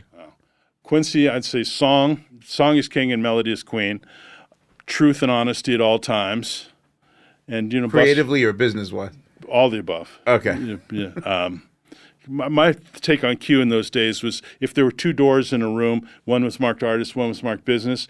Ninety-seven percent of the times he would go in and out of the artist door, but you know the business door was was he was well oiled. Okay. He was in and out of the you know he was highly evolved as a businessman. I get it. Um, he was really driven by the business, and his business drove his art in a lot of levels. Um, so Clive was it the was it the inverse? Was he was more business than Clive art? was song, Song. but he was definitely business, and it was the feel for the marketplace. Um, this sounds like a pejorative, and it's not intended to be per se, but we used to hear from time to time just because they're artists doesn't mean they know what they're doing. It's our responsibility as A&R people and creative people at the record company because we're spending the money to find hits, to find the hits for them. So, is there an example of a song in which the artist might be perceived as kicking and screaming? Like, is there is Air Supply like "Ah, we hate this I even would- nice or better? Like, I wasn't really f- fucking with Air Supply. Air Supply wasn't there when I was there. Okay. Uh, um, and Manilow had Manilow had more or less had He's left the label at that point. Okay. Um, I was there during the you know it was Billy Ocean you know with the jive stuff, Whodini with the jive stuff. Okay. Um, that's what friends are for, Dionne. Okay. Because that that was a frustrating record for me. What was what Well, t- tell the story. Yeah. Um, Why did Gladys Knight only get wasn't no verse? album even That was just That a was a record. single, so, wasn't it? single, single, yeah. What's the story of that from your soup to nuts Yeah, my my frustration was Arthur Baker and Little Steven had come to me with the with the Sun City record. Right. Um, we wanted to do that, and and and I played it for Clive and played it for Roy Lott and ran it up the flagpole for all the obvious reasons I really wanted it. Right. And I like Arthur and I like Steven. Um, and I brought it in, and, and it, it kind of dangled and dawdled for a bit. And uh, no, we're not going to do it. We're going to do the Dionne has just come to me with this idea from Burt Bacharach, blah, blah, blah. It was the front end of the whole AIDS epidemic thing, you know? Mm-hmm. And I admit that I was a bit of a knucklehead. I was like, fuck it, fuck that. Yeah, this is important in Sun City, South Africa. eh, Right. eh, black people, black people, black people. Um, and, you know, they weren't having it. And then, so he wasn't having it. So ultimately, Arthur and Steven took it to, to Manhattan, to Bruce Lundvall, I guess. Yeah. And, uh, and then Clive you know, they did that's what friends are for. And this is pre-digital so any kind of cuts and edits were actual tape cuts and stuff. Mm-hmm. And there's a guy who was on the a&r staff with me then uh, still a friend, a guy called John Mervos. Mervos and I have had a running bit ever since then because there was an A&R meeting at one point where Clive had us in there listening to a bazillion different mixes and different cuts. You know, Stevie first, Gladys first, Dionne first, you know, on and on. You know, keep smiling, keep smiling. You know, so you you're trying to tell me that they wanted to piecemeal together like yeah. All right, so we'll bring Gladys in the end and da da da da Yep, da. that's- they did it all. They did. Everybody had a solo verse. Everybody had an ad lib. So An ad lib. everyone sang yeah, the sang it verse, down. and then you guys had to figure out the And- combination. And, and, he would offer his, you know, It was oh, that oh, deep? Oh yeah, he was. And how did he figure out the the, the sequence? Who had the was gonna final go word? first? Yeah, like how did you? Oh, okay, there you go. Oh, Never mind. yeah, it, I just always felt that song. I mean, I was what five, six whenever it came out, but I always thought it felt like they were trying to make a "We Are the World," like they were going for that moment, like Hmm. another anthem kind of. That's Yeah, what it ish, felt like. yeah, like, yeah, ish, you know what yeah. I mean. But I always wondered why Gladys Knight never got a verse. She just comes in on the ad lib at the end. Ooh, yeah, kills it. Yeah. Keep smiling. Yeah, yeah, yeah. Keep smiling. That's the only time she appears on it. Yeah, yeah. Right. So good. So were you there for the recording of it, or just like? Uh, Not in the studio, but you know, in the in the office, because you know that, that was a Clive project. So you know, he'd bring the A and R guys in. You know, when when there was a decision to be made, or listen to this, what do you think, kind of stuff. You know, and uh, And how long yeah. did it take to to slice together and all those things? I don't know. It's just, I remember. I just remember the meeting being interminable.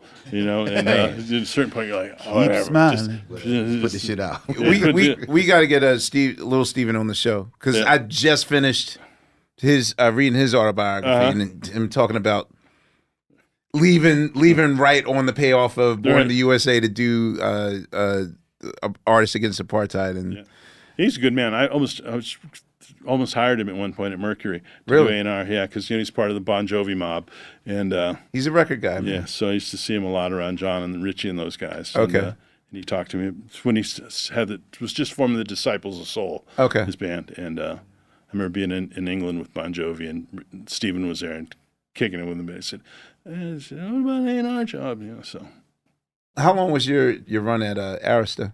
twenty months. Okay. From January. What was your last few months like? Weird. It got weird there for, for a bit- you know a bit because the project that I ended up working on that took it became pretty clear to me early on in the process that um, I always said that you know it's Clive's candy store, and if he doesn't want a certain kind of chocolate in the candy store, you're fucked. Mhm. Um, and there were things that I wanted to do that you know kept getting shot down. Is this is a K9 Posse story? I had Levert uh, early.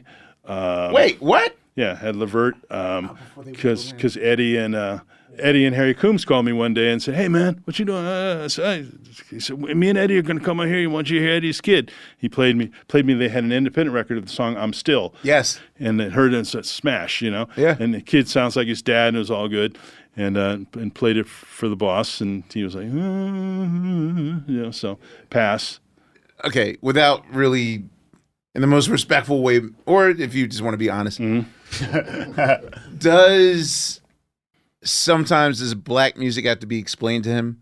Like, did he know the magic that he had in Whodini, or is this a like, oh, these rap guys went gold too? That was that was really Clive Calder and Barry Weiss and Ann Carli. Ann Carli, you should have on the show sometime. Oh, yes. Um, Okay. Um, Tokioski, yo. Um, yeah, he had a pretty good feel. He had a feel for songs, f- songs and trends. You know. Mhm. Um, so, yeah. All right. Okay, so I'm I'm revisiting. And there's a reason why I have all the Soul Train stuff So now I'm kind of in the Soul Train Awards thing, and I'm watching season 2 of the Soul Train Awards, and you can clearly hear the boos and the jeers of the Mhm. second album. In the building, Yeah, I was there. Okay, so in the building, even though, and it's so weird because everyone's relationship with I Want to Dance with Somebody Mhm. now, like I, I put I Want to Dance with Somebody in what I call the September file. Mm-hmm.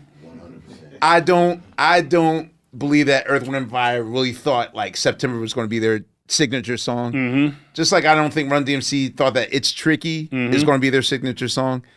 Now it's like when I play I Want to Dance with Somebody Who Loves Me, it's almost like I see the revisionist reaction of everyone like, we've always, always loved the song. But I did as a little case. girl when it came out. As a That's I- because when you were young and she, no, no, no. And it's technically in the nothing. video made it like It's nothing wrong with it, but there's a reason.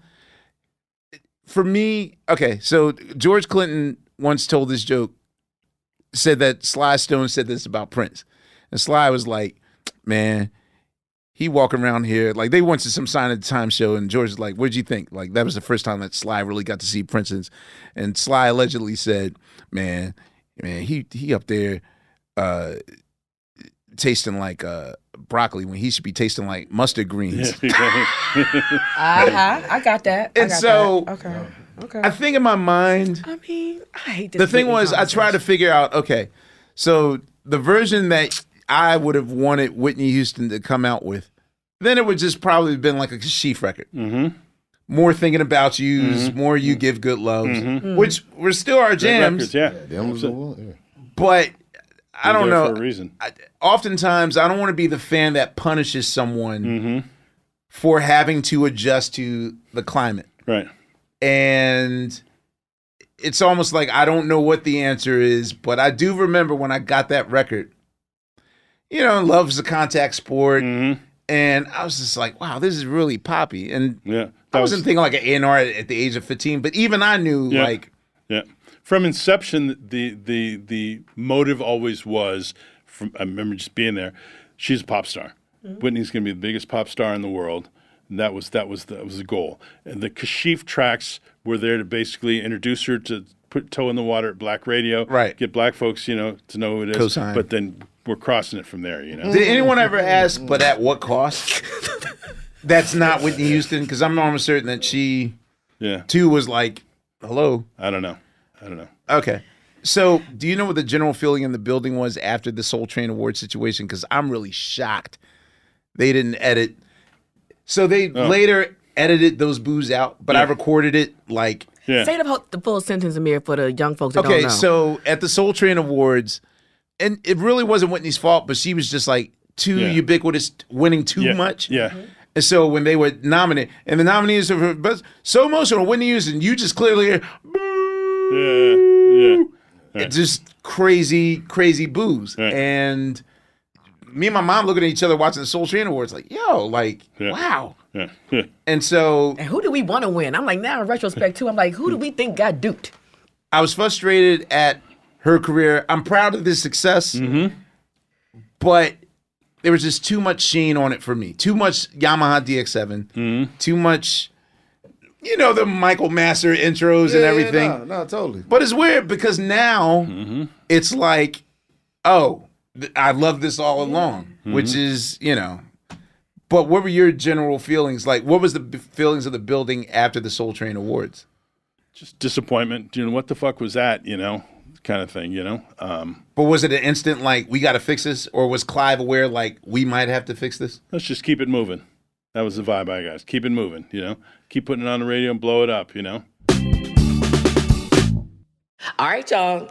You know what season it is. Tis the season for spring breaking and planning our summer travel. And if you're like me, you're already in your Airbnb app trying to find which spot is right for you. Now, listen, while I'm looking to spend all this money, what I'm not doing is thinking about making money with Airbnb. See, you got to change your mind state. Make the money while you're spending the money. How you say, Laiya, do I make the money? Well, you host at your house. And I know what you're thinking. I mean, my whole house? Uh, well, no, you don't have to do your whole house. I mean, you could do a room or, you know, do the whole house. So make some money while you're spending some money this summer. I'm trying to tell you, your home might be worth more than you think. Find out how much at airbnb.com slash host. If you love sports and true crime, then there's a new podcast from executive producer Dan Patrick and hosted by me, Jay Harris, that you won't want to miss. Playing Dirty Sports Scandals. Each week, I'm squeezing the juiciest details from some of the biggest sports scandals ever. I'm talking Marcus Dixon, Olympic gymnastics, Cain Velasquez, salacious Super Bowl level scandals. Join me on the dark side of sports by listening to Playing Dirty Sports Scandals on the iHeartRadio app, Apple Podcasts, or wherever you get your podcasts. This is Neil Strauss, host of the Tenderfoot TV True Crime Podcast, To Live and Die in LA. I'm here to tell you about the new podcast I've been undercover investigating for the last year and a half. It's called To Die For. Here's a clip. All these girls were sent out into the world and they were told try to meet important men. Try to attach yourself to important men. The voice you're hearing is a Russian model agent telling me about spies sent out to seduce men with political power. the war in ukraine is also being fought by all these girls that are all over important cities. For the first time, a military trained seduction spy reveals how the Russian government turned sex and love into a deadly weapon. If you want to kill your target, it's easy. You just seduce him, take him somewhere, start having sex, and then he's very vulnerable, so you can kill him easily. To Die For is available now. Listen for free on the iHeartRadio app, Apple Podcasts, or wherever you get your podcasts.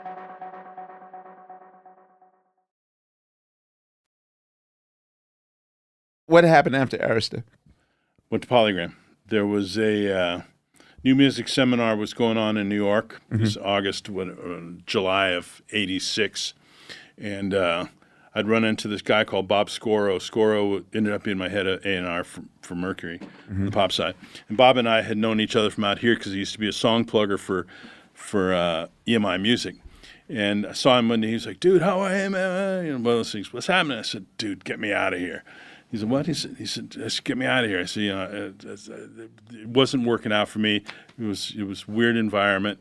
I said, "I don't want to be here anymore." And I had aspirations of doing something. You know, Arista was not a great place to be at that time if you were a creative person who, who had illusions of your own personal grandeur. You know, um, Who did you try to bring there that, besides Levert, like Levert, um, who got away?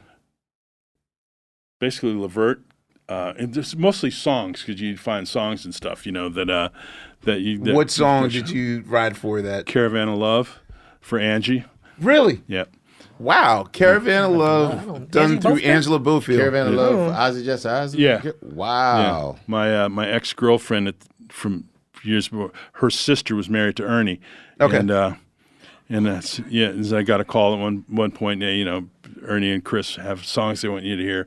So yeah, I'm looking for songs for Angie Bofill.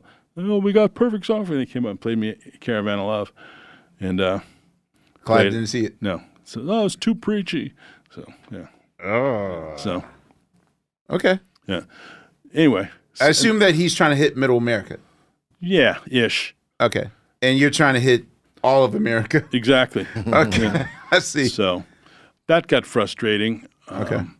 And the projects that I actually ended up working with, Kenny G got dropped in my lap, you know, because I, I did the uh, Duotones. Duotones. Thank you. Can you plan that moment? Like, can you plan that level of lightning in a bottle? Here's the moment.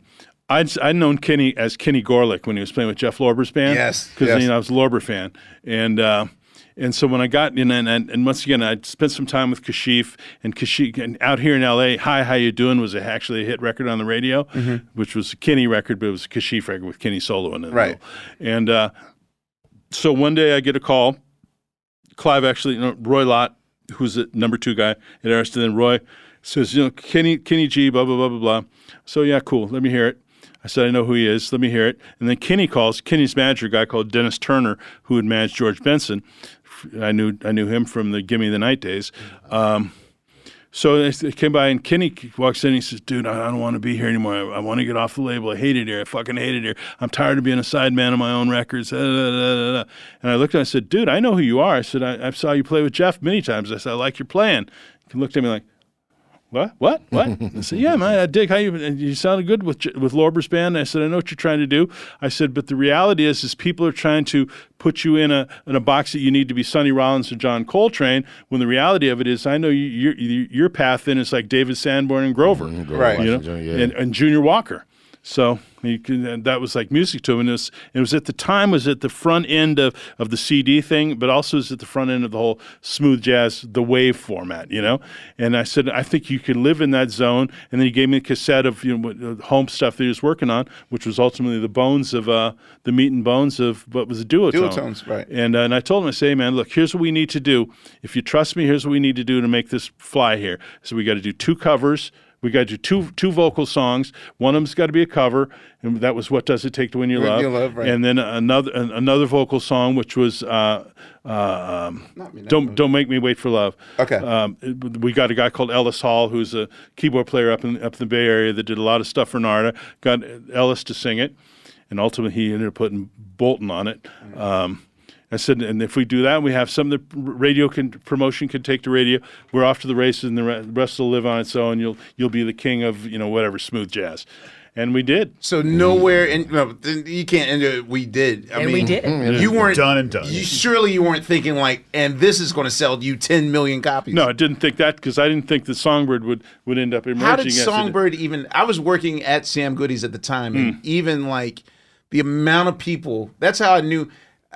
I- realized that I knew some songs from Right. a previous record, Right. but the amount of people just kept in Songbird. Right. That's how I know what a duotones is. How did y'all? How did Songbird?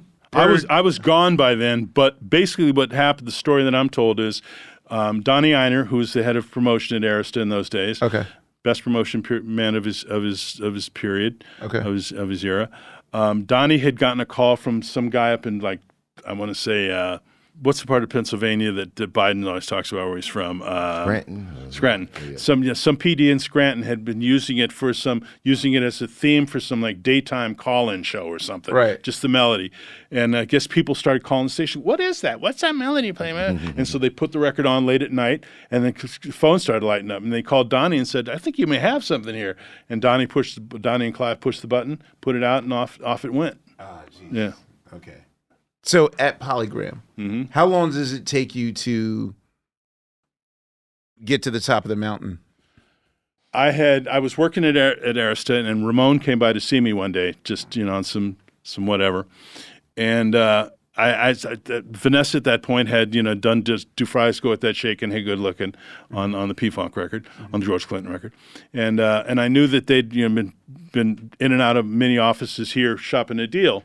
And ostensibly, what was happening was that she was kind of being ogled at by, you know, record company presidents and A&R people, whatever, but nobody was really taking it seriously. And he said, you know, we haven't been able to get anything happening, blah, blah, blah, blah. And I told him, I said, look, on the lowest, and I'm leaving here in about six weeks. I got this offer from Polygram to start a label for them, and I'm going back home to California. I said, I, I would entertain the notion then, because my theory at the time was I could start a new label with Susie Jones, you know, black, an R&B female that nobody nobody's ever heard of, or I could do it with Vanessa Williams, a name that everybody knew. And I said it was incumbent on me as an A&R guy and a record maker to make the right music, to find the right hole to put her in. And so he said, "Okay, cool." So I flew, I came home, and she and I, she and I sat and had dinner one night, and uh, off to the races we went. You know, um, Is the goal of an A and R to find like three signature artists so that you can eventually like get considered for? Well, interestingly enough, the uh, the presidency thing was not what I ever aspired to be. You know, um, president of the whole Mercury thing. I never aspired to be that guy, but there was a certain aspect of when it was offered to me, I thought about a lot of those old school dudes that I knew from, you know, from my dad's era, you know, old old old brothers who had promotion men, whatever, the Dave Clarks, Joe Medlins of the world, people like that. People who probably worked your old man's records. So yeah, so uh, those guys were very qualified and, and extremely good at what they did, but they never were offered the situation. Never got never got a shot. I thought about. it. I said, "Who am I to say no?" Um, so they made me an offer I couldn't refuse, and I didn't refuse it. But the truth of the matter is, the path. If I had stayed on the path that I was on, doing the wing thing, uh, you know, Vanessa blew, Tony's blew, Robin Harris was was going to do was going to blow. Um, unfortunately, we lost him in that period of time, and then I, and that's when I found Brian along the same period of time, Brian McKnight. So if I had just done those records and just stayed in their careers. You know that was you know that those one success breeds another album breeds another. I would have been four or five albums deep on each one of them. You know, You came through the Tonys because of Foster McElroy, but I thought they were more Warner based and no, like. The, the, how did they come to you? I put them with Denny and Tommy. Um, oh, word. Yeah. Okay. Um, short how they came to me was the Tonys had made us made a single, a 12 inch on Macola Records, the local indie rec- Oh, indie la- wow, yeah, label they here. made a Look at House Oh, Macola, Yeah, right, yeah, Macola, yeah. Oh, wow. He must have told us this. Raphael didn't tell us that shit. Yeah, yeah, yeah. He He, left told that us designs video games, but he didn't say that shit. yeah. Um, I forget the name because I was thinking about it. I, I can't find it now. Um, I shouldn't have sold my vinyl. Um, yes. Yeah. Life lessons. So they had a 12 inch on Macola, and my head of promotion at Wing at the time was a guy called Michael Johnson. And Michael came to me one day and said, "Man, you got to hear this record." And I, I heard. I said, "Yeah, it's cool. It's all right." I said, he said, "Man, they're here in town. Let's. You want to fuck with them?" I said, "Yeah." Their manager came by and I, I sat with them a little bit. And, and upon hearing it, I went, "These guys sound good, but they need help." Um, they need somebody to help fair, sort it out a little bit. In those days, my theory was every producer worth any degree of salt had a cassette in his back pocket of an act that they wanted to work with. You know, oh, this is my cousin, this is my brother. You know, that kind of. And uh, I said, you know, these guys are cool. So let me. Uh, David Lombard, who manages Denny and Tommy, um, was a friend, and I went to see Club Nouveau because Club Nouveau was playing here in town so when Denny and Tommy were still in the band before they left. It was actually the last gig they played with them. So I went to the show with David, and he introduced me to Denny and Tommy. And I told him, I said, man, I, I'd like to have you guys work on this band that I'm thinking about signing. Really, who? And I told him, oh, we know those guys. We knew, they knew them from Oakland because I guess they'd worked with Tommy in the studio up in Oakland. So At the time, did you realize that you were working with possibly the last, well, not the last R and B group, but I mean, Yeah. if the if it starts with Sly and the Family Stone in '68, then Mhm. it kind of Mm-hmm. The the bracket ends with Tony, Tony, Tony in '88. I was I was very aware of it. Absolutely. Um, so you knew that black music was in trouble even in '86, I did. '87, I did. '88. I did. What were some of the that, that uh, indicators for you? Black Radio. Mm. Um, you know, there was that that MTV video of Ri- video killed the radio star. Um, I said Black Radio killed the Black Radio star. Um, Wow. During a period of time, you know, it's, Talk uh, about that. Is it just in terms of promoting? So you talk about Donnie Ienner, which I didn't know even started. He didn't Arista. start there, but he that was one of his that was his big gig before he went to before Sony. he went to Sony. Yeah. Okay, so when you talk about promotion men, can you tell about the difference between, as much as you're allowed to say, like how these songs get on radio or how they get promoted, as opposed to now, which I, you know, And explain what you mean about how it killed, because we didn't really explain Yeah. that part. Um, yeah, both of the above. Um, so to give a uh, perfect example, as it worked with me, was when we released the first Brothers Johnson album in 1976. Look out for number one. The first city that it blew up in was D.C. So we, um, me and George and Lewis, were were going to D.C. to do some promotion. Um, and we're, we're coming in from Dulles in the car, and we're hearing and turn on HUR and uh, and and KYS, whatever the other stations in DC, and they're blasting good to you. Get the funk out my face. Thunder, thumbs, and lightnings, like free and single, and tomorrow. Playing damn, five, even even the filler. Yep, five cl- cuts deep. You know, playing the shit out of it. You know, this all is yeah, exactly playing the shit out of it. I was like, oh my god, this is great. You know, it was it's on like that. So that night we were the uh, the local guy in the market took us to dinner with the uh, the program director, music director of, of uh, WOL, the uh, the Oh big wow, pop. that's yeah, uh, P.D. Radio Green One. And was that with? yeah. That was P.D. Green. That was WL. Was yeah. that? That WLWMMJ is Cathy Hughes. Dewey Hughes and, and- yeah. oh, yeah. But Cathy's first station too. Yeah. So they took us to dinner with these guys. It was uh, program director at the time was a guy called Bobby Bennett, who was known as the Burner, sort of legendary radio guy. Another guy called Chuck McCool, a guy called Cortez Thompson, who went on to become a head of promotion at, at, at, at Warner Brothers, and another guy whose name escapes me. So, you know, we're at the dinner table, and I'm green behind the ears. I'm geeked. Oh, this is worth the pond. This is great. This is great. Oh, you guys are playing a record. We're in the car. Oh, we heard our record the whole way in. Nah, nah. And one one of them looks at me, come here, young brother. Let me talk to you a minute. He took me into the bathroom, you know, and said, and then five guys come in the bathroom. I was like, what the fuck? They said, let, let me explain something to you. I said, okay. I said, basically, yeah, you, we're playing the shit out of your record, but you know we can play the shit out of his record or her record or his record too. But here's here's here's your payback for this. We're gonna do a, we're doing this. We're also concert promoters. We're gonna do a series of shows. Um, in the DC, DMV, DC, Maryland, Virginia. It's a conflict. It was, P, P Funk, Natalie Cole, and the and the Bootsy and the Brothers Johnson and you know, whatever your going rate is, it's not going to be your going rate. So, and we'll keep you keep those spins up, and they did, and we did, and uh, and the record. This is how the Shep Gordon Teddy Pendergrass story comes into play Hmm? because Shep Gordon told us that programmers and DJs were like any concerts that you saw in the Right. 70s and 80s were due to the radio station, Right. not independent of hey, right. I'm coming to town Right. and you pay me. Right. So they The beginning of the promo show, I guess, era. Yeah, the it was beginning of the exactly. promo shows because Yeah, that was all the way into it got the hot. legitimized with, Yeah. the, with the promo show. Yeah, You're going to play our Christmas show, you know, years later. I see. So how did they kill it? How did Black Radio kill it for you? there's so much I don't want to say payola, but just there were limited spots. Guys were taking money, mm-hmm. and then you know they wouldn't play the you know you didn't get the spins that you know that you were, you expected to get. You know, so many hours in a day, and then you know, but legitimate hits got played, but stuff that you know that you you want to get a shot. You know, I think we could do well with this. Here's X amount. You know, I need whatever fifty spins this week. You know, whatever didn't happen. You know, guys took your money and ran. You know, and then all of a sudden, you know, there's no loyalty anymore to legacy acts. Mm-hmm. You know, you know when you see like that. I'm, I'm talking early into late '90s now. When you see that Luther, Stevie, Anita Baker, people like that are having to fight to get on the radio at Black Radio, that's that's really a sad state of affairs. It is.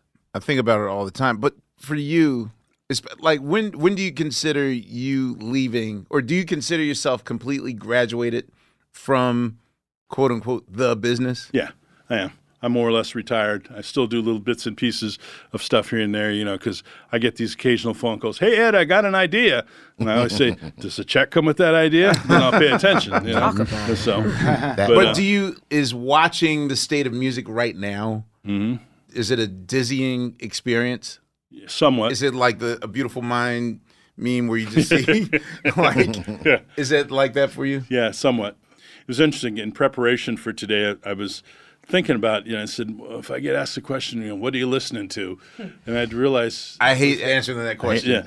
Then I realized that, you know, of most of the new stuff that I listen to is old stuff that's either been recently released or it's new on my radar, you know? Um, but, you know, it's just not a lot of new stuff that, you know, I don't, mean- I don't mean to sound like an old man, but there's not a, new, a lot of new stuff that rocks my world, you know? No, we're we're uh, a band of uh, of folk who somewhat frustrated. Mm-hmm. It's just harder to find it these days. There's way too many options. Because at the same time we say that, but then I also I'll hear y'all two talking about like new R and B acts and stuff like that that I never heard of, and I'm Mhm. just like, fuck, how do I even find these people?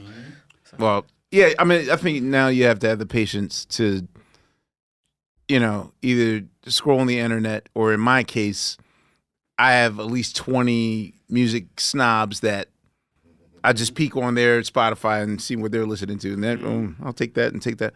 I mean, that's how I knew what's- who Salt was. You know what I mean? Oh, so I like Salt. Yeah, Yeah, it's cool. like there's there's there's a few a few left. Ed, I want to ask what year? So you're president of a uh, Mercury from what years? When did you? I was co-president initially.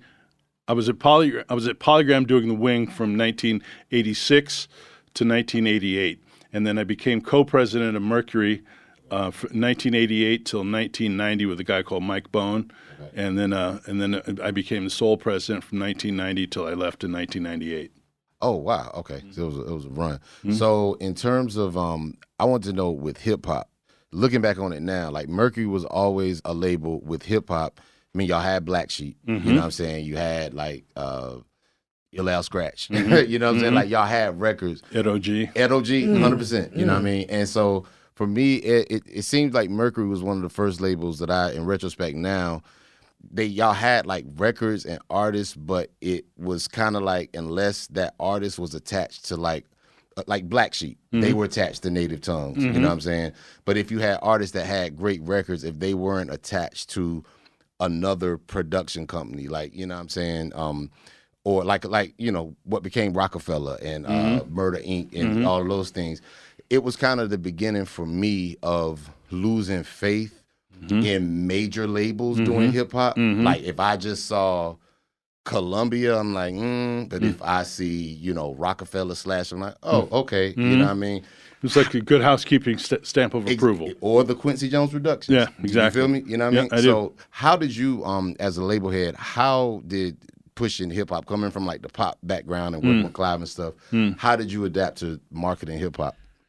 You just you get in where you can fit in, you know. And if it was this case of finding stuff that was attached to somebody else or something else, that's how you did it, you know. Um, because you knew there was an uphill climb if you're starting it from scratch.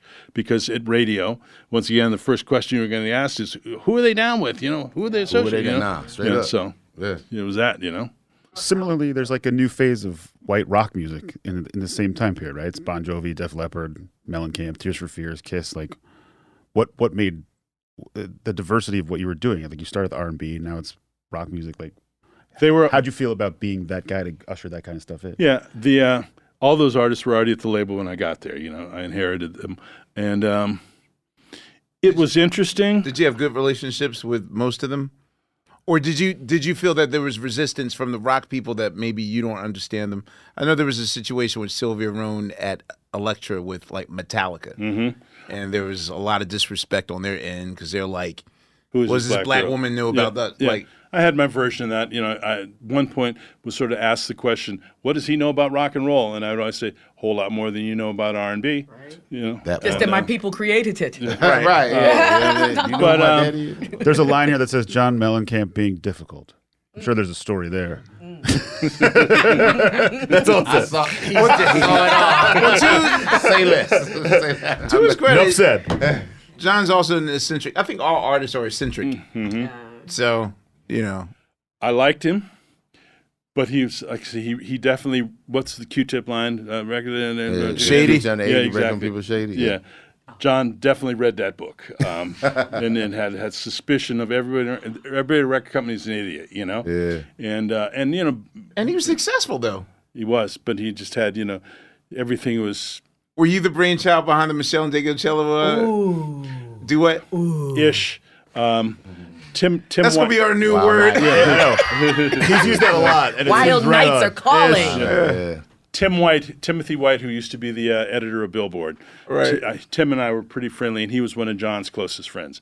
And I knew that if I pitched John directly, here's an idea I have for a duet, but he was like, "Fuck you!" And, uh, so Tim calls me at one point and says, We're having a conversation. He goes, I'm trying to help John make some sense of this next record. Blah, blah, blah. He said, What do you think? I said, Well, a cover might be a cool idea. A cover and a duet. He goes, "Yeah, that's a good idea. So I said, Meshell Ndegeocello. She was the it girl of the moment. I said, Let's see if I said John will, you know, it'll satisfy his Negro gene. And uh, so um, Hey, this I is a guy that truth. once played Little Rick Rivette out of a Walkman, like to his audience, like yeah.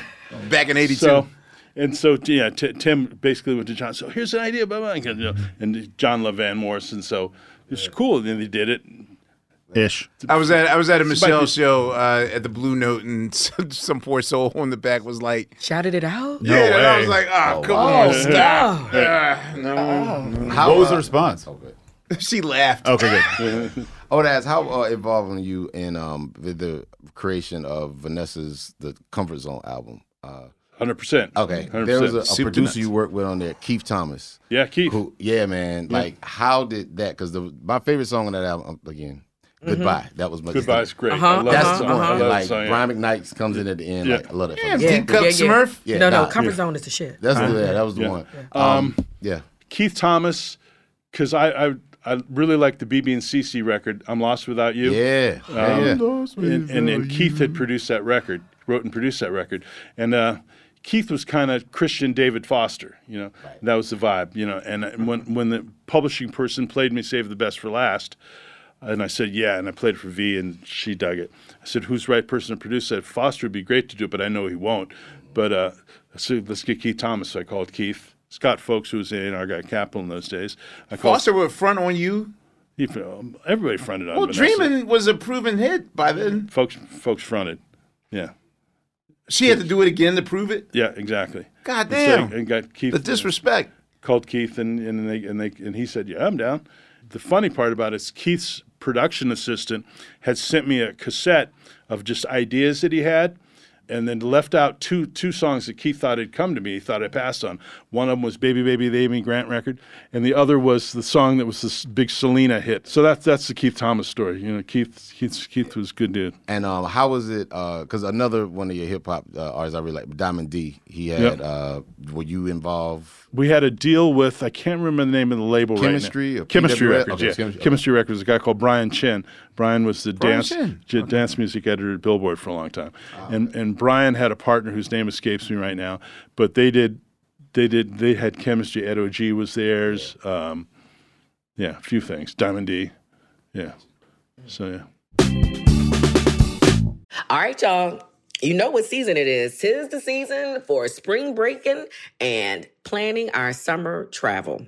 And if you're like me, you're already in your Airbnb app trying to find which spot is right for you. Now, listen, while I'm looking to spend all this money, what I'm not doing is thinking about making money with Airbnb. See, you got to change your mind state. Make the money while you're spending the money. How you say, Laiya, do I make the money? Well, you host at your house. And I know what you're thinking. I mean, my whole house? Uh, well, no, you don't have to do your whole house. I mean, you could do a room or, you know, do the whole house. So make some money while you're spending some money this summer. I'm trying to tell you, your home might be worth more than you think. Find out how much at airbnb.com slash host. If you love sports and true crime, then there's a new podcast from executive producer Dan Patrick and hosted by me, Jay Harris, that you won't want to miss. Playing Dirty Sports Scandals. Each week, I'm squeezing the juiciest details from some of the biggest sports scandals ever. I'm talking Marcus Dixon, Olympic gymnastics, Cain Velasquez, salacious Super Bowl level scandals. Join me on the dark side of sports by listening to Playing Dirty Sports Scandals on the iHeartRadio app, Apple Podcasts, or wherever you get your podcasts. This is Neil Strauss, host of the Tenderfoot TV True Crime Podcast, To Live and Die in LA. I'm here to tell you about the new podcast I've been undercover investigating for the last year and a half. It's called To Die For. Here's a clip. All these girls were sent out into the world and they were told try to meet important men. Try to attach yourself to important men. The voice you're hearing is a Russian model agent telling me about spies sent out to seduce men with political power. the war in ukraine is also being fought by all these girls that are all over important cities. For the first time, a military trained seduction spy reveals how the Russian government turned sex and love into a deadly weapon. If you want to kill your target, it's easy. You just seduce him, take him somewhere, start having sex, and then he's very vulnerable, so you can kill him easily. To Die For is available now. Listen for free on the iHeartRadio app, Apple Podcasts, or wherever you get your podcasts.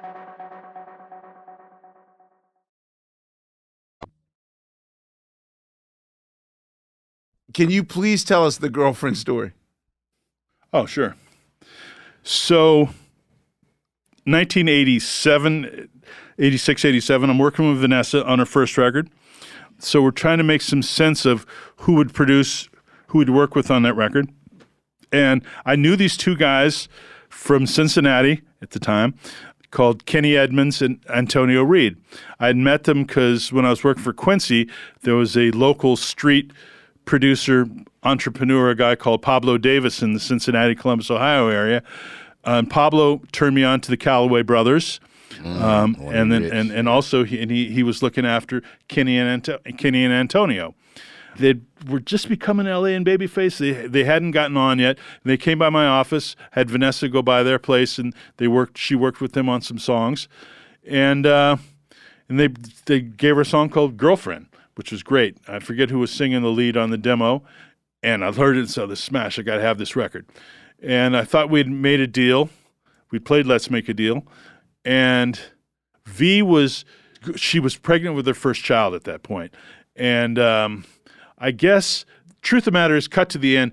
Pebbles was the per- perfect person for it because she had the attitude. She was that persona. Vanessa's not that persona, but it was. Uh, it Well, was I mean, odd- she tried with Yeah. the, yeah, you know, the right stuff was a Yeah. little bomb squatted out, and Yep, and uh, and the second single uh, from the Comfort Zone album, yeah. Um, running back to you. Running Back to You. Dun, dun, dun, right, Yeah, right, right, right, back right. to you, yeah. Um, so she had a attitude. anyway, so like I said, I thought I had made a deal for these. There were like four songs on the tape that we wanted them all, um, and B- "Girlfriend" was one of them. And at the last minute, right when I thought it was time for us to get started, L.A. bails. He said, "He said I can't fuck with you on this record, man. You know, I guess Lowell had, he played him for Lowell and, and Lowell, know, Lowell and Gerald, and they, you know, they loved him, loved it, and then uh, you know, threw money at him, made him an offer he couldn't refuse, and he, and you know, I got left ass out. So yeah, I wasn't. I was, man. you know, it was it was it was nearly a A and R wars, you know, because I was like, I want to beat this brother's ass. You know? so, um, I Thank you, man. The, uh, the, be- the yeah. So So, what do you feel from afar? hmm from seat three hundred two of the bleachers. Yes, exactly. Do you have hope that sort of the thing that, and again, I know this is such a subjective question because I'm certain that there's some 14 year old that's in their feelings Mm-hmm. at a Billie Eilish show that, you know, probably the same way your dad's looking at Sly and the Family Stone, Mhm. like, what the hell is this? Mhm. Like, I knew Billie Holiday. But in your mind, do you think that there will be an itch that gets scratched uh, as far as your relationship to music and what brought you to it? I don't know. Or is it just in your kids' hands now? It's my kids' hands now because there's a certain aspect of it that I wonder that you know it's the old if the tree falls in the forest, does anybody hear it? You know, um, I wonder at times that if whatever that next big flashpoint is, if it happens, will anybody really? How much will anybody really give a fuck? And the give a fuck factor is decidedly different now in terms of what that impact is. You know, um, it's the because there's so many options. You know. You know, this is probably this is this is the episode that I wish the Faith Newman episode was. Like I feel satisfied. She's gonna hate show us. was She's great. gonna hate us. No, she no, she knows. I always always tease her about like you know you made the worst QLS episode of all time. Like, It's just the voice, babe. It's just The the Monica voice. episode was the bomb. Shouts to Yeah, Monica. that's your, yeah. that's your favorite. What's your favorite QLS episode Ed, so far? Uh, Bootsy was cool. That was great. Monica was cool. You're gonna love the Robert Townsend episode. Yeah. That is the, like Robert Townsend, in my opinion, has put the family stand. Jimmy Jam was first, Yeah, Jam was great. That was great. but then for me, the Family Stand episode was the Jimmy Jam episode with humor Mm-hmm. and a lot of salacious, unnecessary Ooh, that was A and R fun. slashing. and I, I pray that Sylvia comes on the show eventually. and then uh, Robert, I don't know, the Robert Townsend's episode was an unexpected, nice surprise. So, Mm. but no, this is equally satisfying, man. I, I learned so much today, man. Can I just ask it. one Yeah. roots question? Yes. So Ed, in retrospect, as you were watching this ship go by without you, Mm-hmm. did you ever have any moments where you were like, "Man, if only they would have signed with me, I would have did da da da da da, or I would have been had them and so and so and so. I done told you that five minutes after this episode. like, like, oh, Um, we, But he for would've fought him- for us. For me, my roots moment, because once again, I wasn't as invested at the time when you were showcasing. That was really Right. Lisa and Kenyatta, and I would have you know, jumped on board had you know had we gotten the made. I green lighted the deal, so I would have Right. jumped on board. To give you a little sidebar to digress a minute, but how the whole thing went down when you know a couple of names were spelled wrong. Yes, that ended up being a, a huge moment for us inside the label because at Polygram at that time, all business affairs was kind of done centrally out of corporate, and the label individual labels didn't have their own business affairs people. Right. And I I made so much fucking noise about that. And Somebody it's got like- fired. You yeah. fired somebody. Yeah. Yeah. So- well, I didn't fire the person, but one of the business affairs person. And ultimately, what it led to was Sorry, me- whoever you are. me getting my own business affairs person inside the company, which is a woman called Julie Swidler. And Swidler's Julie's now the head of business affairs and has been for the last ten years at Sony globally. So yeah, And she crossed every T and dot every I now, Yeah, right? Exactly. All right. Yeah. Wow. So I was Um, I was drugged that we lost you. But to answer your question, where it really resonated with me was when you guys went to England, Uh-huh. because uh, I was dealing with Giles a lot in those days. Yeah. And um, and then also that how you know when you initially blew up, quote unquote blew up. Um, I met a couple of my friends' kids, white. Who were college students in the East were like, Ed, have you heard ever heard of the Roots? You ever heard of this band, the Roots? I'm pretty sure that was me. Huh?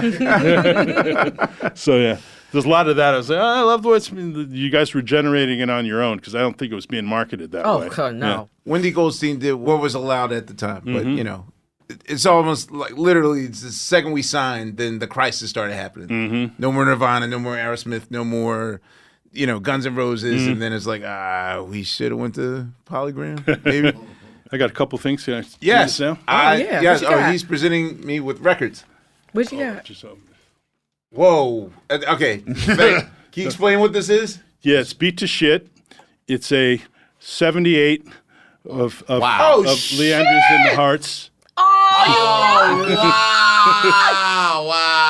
On Chess It's with his the original dad's Chess group. logo. Seven eight of his dad's group. Wow. On Chess? You said yeah, on, on Chess. Chess yeah. records? Yeah. Yeah. Don't cry. Don't cry. Whatever you Nah, need to that's do. nah. Whatever but you need get to do. you going to Whatever bring that up, cuz. Whatever you need to do. Yeah. Frame yeah. that- Have your moment. Have your moment. Let That was a, that was a, that was an artifact that came from my mom and dad. You know, pops pops didn't give a fuck about doo wop, but apparently he liked your dad's group, man, because he had that record. Wow. And it's a 78. Do you have something to play a 78 on? Like, do you Yeah, have the yeah, turntable yeah, play, I play could, 78? but Okay. I, I have to frame this. Yeah, That's a frame. fine, that's bro. what you do with yeah, it. don't play that. I already. Just- I feel like it'll just like evaporate man, into dust. I'm so I'm beyond grateful for this, man. This is wow. I've never seen Not a speechless guy, Ed. You made him a speechless guy. Well done, man. That's real. Nah, man. That's real. ten real. inch. And oh man, even Roy Calhoun's "The Girl Around the Corners" on the beach. Oh shit, Ed. What do you have? Now it's Wow. whipping up some Uh, old What shit. the hell is Yeah, that? so, like, what the fuck? Well, wait a minute. Look at the back of it, and I'll read you the letter. Because there's a what is it? What is it? What is it? What is it? So the legend is told that when Prince was initially doing demos and shopping himself, he only made three demos to send out. One, A&M? one was to go to one. No, one was to go to Warner Brothers. One was to go to Columbia, and the, the lore has been A and M, but it was Quincy Jones. And um, and so I got What this the letter. fuck?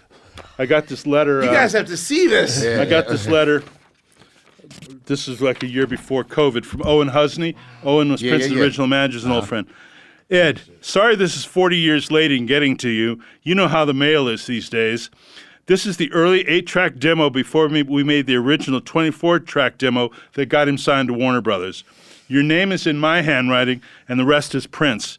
You can still make an offer to sign him if, if you like what's on the tape. Ho- Hope all is well. Um, please keep this secure as this is worth quite a bit to collectors. Holy shit. Shit. Yeah, and the, This jo- is it's soft handwriting. and wet and aces. Uh, Yep. Was that? Yep. The song You know those? Aces? I don't You know, know. yeah, I know okay. you know. I mean, I It's a go demo. soft and wet. So- It also says very stereo. Very. This is why it's so very important. stereo, yeah. very stereo. Prince Rogers Nelson, Esquire. Right. Oh, on back. shit. Yeah, yeah. That's exactly This is why it's so important to know your history and the players, Ed. We gotta keep saying your name, say your name, say your name. Dude. What a nice gift. And for the rest of us, Ed, what, Uh, what else? When I get the stems to the first Diamond D album. Esquire. Is that what he wrote? Prince Nelson Esquire. Yeah. Prince Nelson Esquire. That's hilarious. Very stereo. Very stereo. He's a lawyer. Nah, man, that's seventy. So, so, Ed, so that's seventy-eight. How, how old is that? How, how old do you think that person is? Well, Teardrops came out in fifth, uh, 58. Wow, bro, yeah, hold on, you gotta show the camera. There, they got now. That's Oh, that's, yeah. This this this came out in '58. So mm-hmm. wow, and that's an original press, and that's like Yeah, yeah. yeah, 78. As you can say, somebody played the shit out of it. Yeah, yeah You gonna have to fight Don over that. name on it. And Hubbo's place. Albert. Yes. Yeah, yeah. wow. That's amazing. Wow. This ahead. is this is a, I brought a couple Oh other. man, so why we? T- you signed? Did you sign Joe?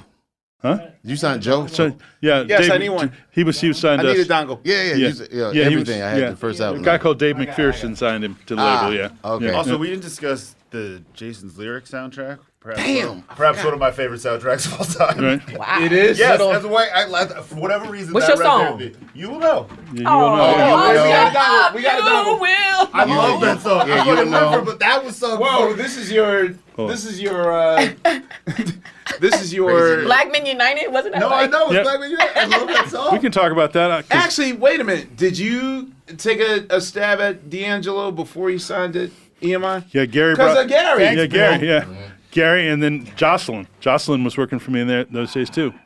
Were you in the? Were you in the? Wait, Jocelyn was shopping at the time, or No, Jocelyn had a publishing company with me. I'd made we made a deal called For Midnight Music, and uh, when Gary took it to EMI, we, Jocelyn signed the publishing deal. Had- Okay. had, had him, and Gary they weren't going to use "You Will Know" for his album. And George Jackson and Doug McHenry were doing Jason's lyric, and uh, brought me in. I was music supervising it with him, and uh, and I knew, I'd heard um, "You Will Know" from Gary, and I said this would be perfect for the for the for the soundtrack, given the, the theme of the, the film and all that stuff, and having you know come from the sort of the Q world, I came up with the idea of let's do it as a you know, We Are the Worldish kind Yeah. of thing, and called it Black BMU because that's what they're calling prisons at that point. Black Man University was you know because there were so many oh, brothers Oh, in jail, damn. and the prisons would be called BMU. Wow. And I said, let's call it BMU. And they went, well, I said, Black Men United.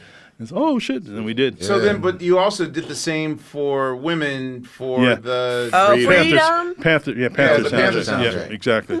Well, I want to thank you for coming on the show, man. Yeah, Happy man. Nah, thank you, My man. pleasure. Now you've been My behind like some of my favorite records, man. Like Emmy, like you know, just from Vanessa Williams, the, the Tonys. You know, like if I saw your name on, it, I was like, okay, I, I It's official. out. Thanks. Yeah, it's official. Thanks. So now, for real, man.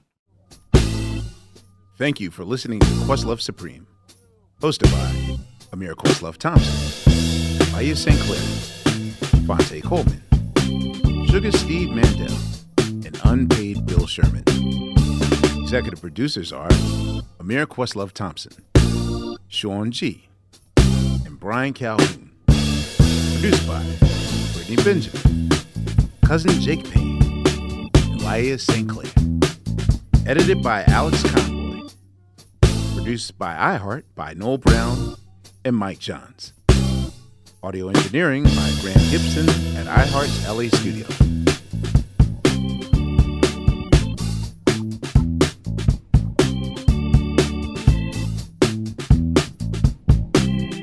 Love Supreme is a production of iHeartRadio. For more podcasts from iHeartRadio, visit the iHeartRadio app, Apple Podcasts, or wherever you listen to your favorite shows. If you love sports and true crime, then there's a new podcast from executive producer Dan Patrick and hosted by me, Jay Harris, that you won't want to miss. Playing Dirty Sports Scandals. Each week, I'm squeezing the juiciest details from some of the biggest sports scandals ever. I'm talking Marcus Dixon, Olympic gymnastics, Cain Velasquez, salacious Super Bowl level scandals. Join me on the dark side of sports by listening to Playing Dirty Sports Scandals on the iHeartRadio app, Apple Podcasts, or wherever you get your podcasts. Imagine you're a fly on the wall at a dinner between the mafia, the CIA, and the KGB. That's where my new podcast begins. This is Neil Strauss, host of To Live and Die in LA, and I wanted to quickly tell you about an intense new series about a dangerous spy taught to seduce men for their secrets and sometimes their lives. From Tenderfoot TV, this is To Die For. To Die For is available now. Listen for free on the iHeartRadio app, Apple Podcasts, or wherever you get your podcasts. What's up, everybody? This is Stephen A. Smith, of the Stephen A. Smith Show podcast. Tune in every Monday, Wednesday, and Friday at the very least as I bring you all new episodes that feature the biggest headlines in the world of sports, pop culture, business, and I answer your phone calls and respond to your tweets. You'll hear my unfiltered opinions and straight shooter interviews with top celebrities and game changers. All that and more. So listen to the Stephen A. Smith Show podcast on the iHeartRadio app, Apple Podcast, or wherever you get your podcast.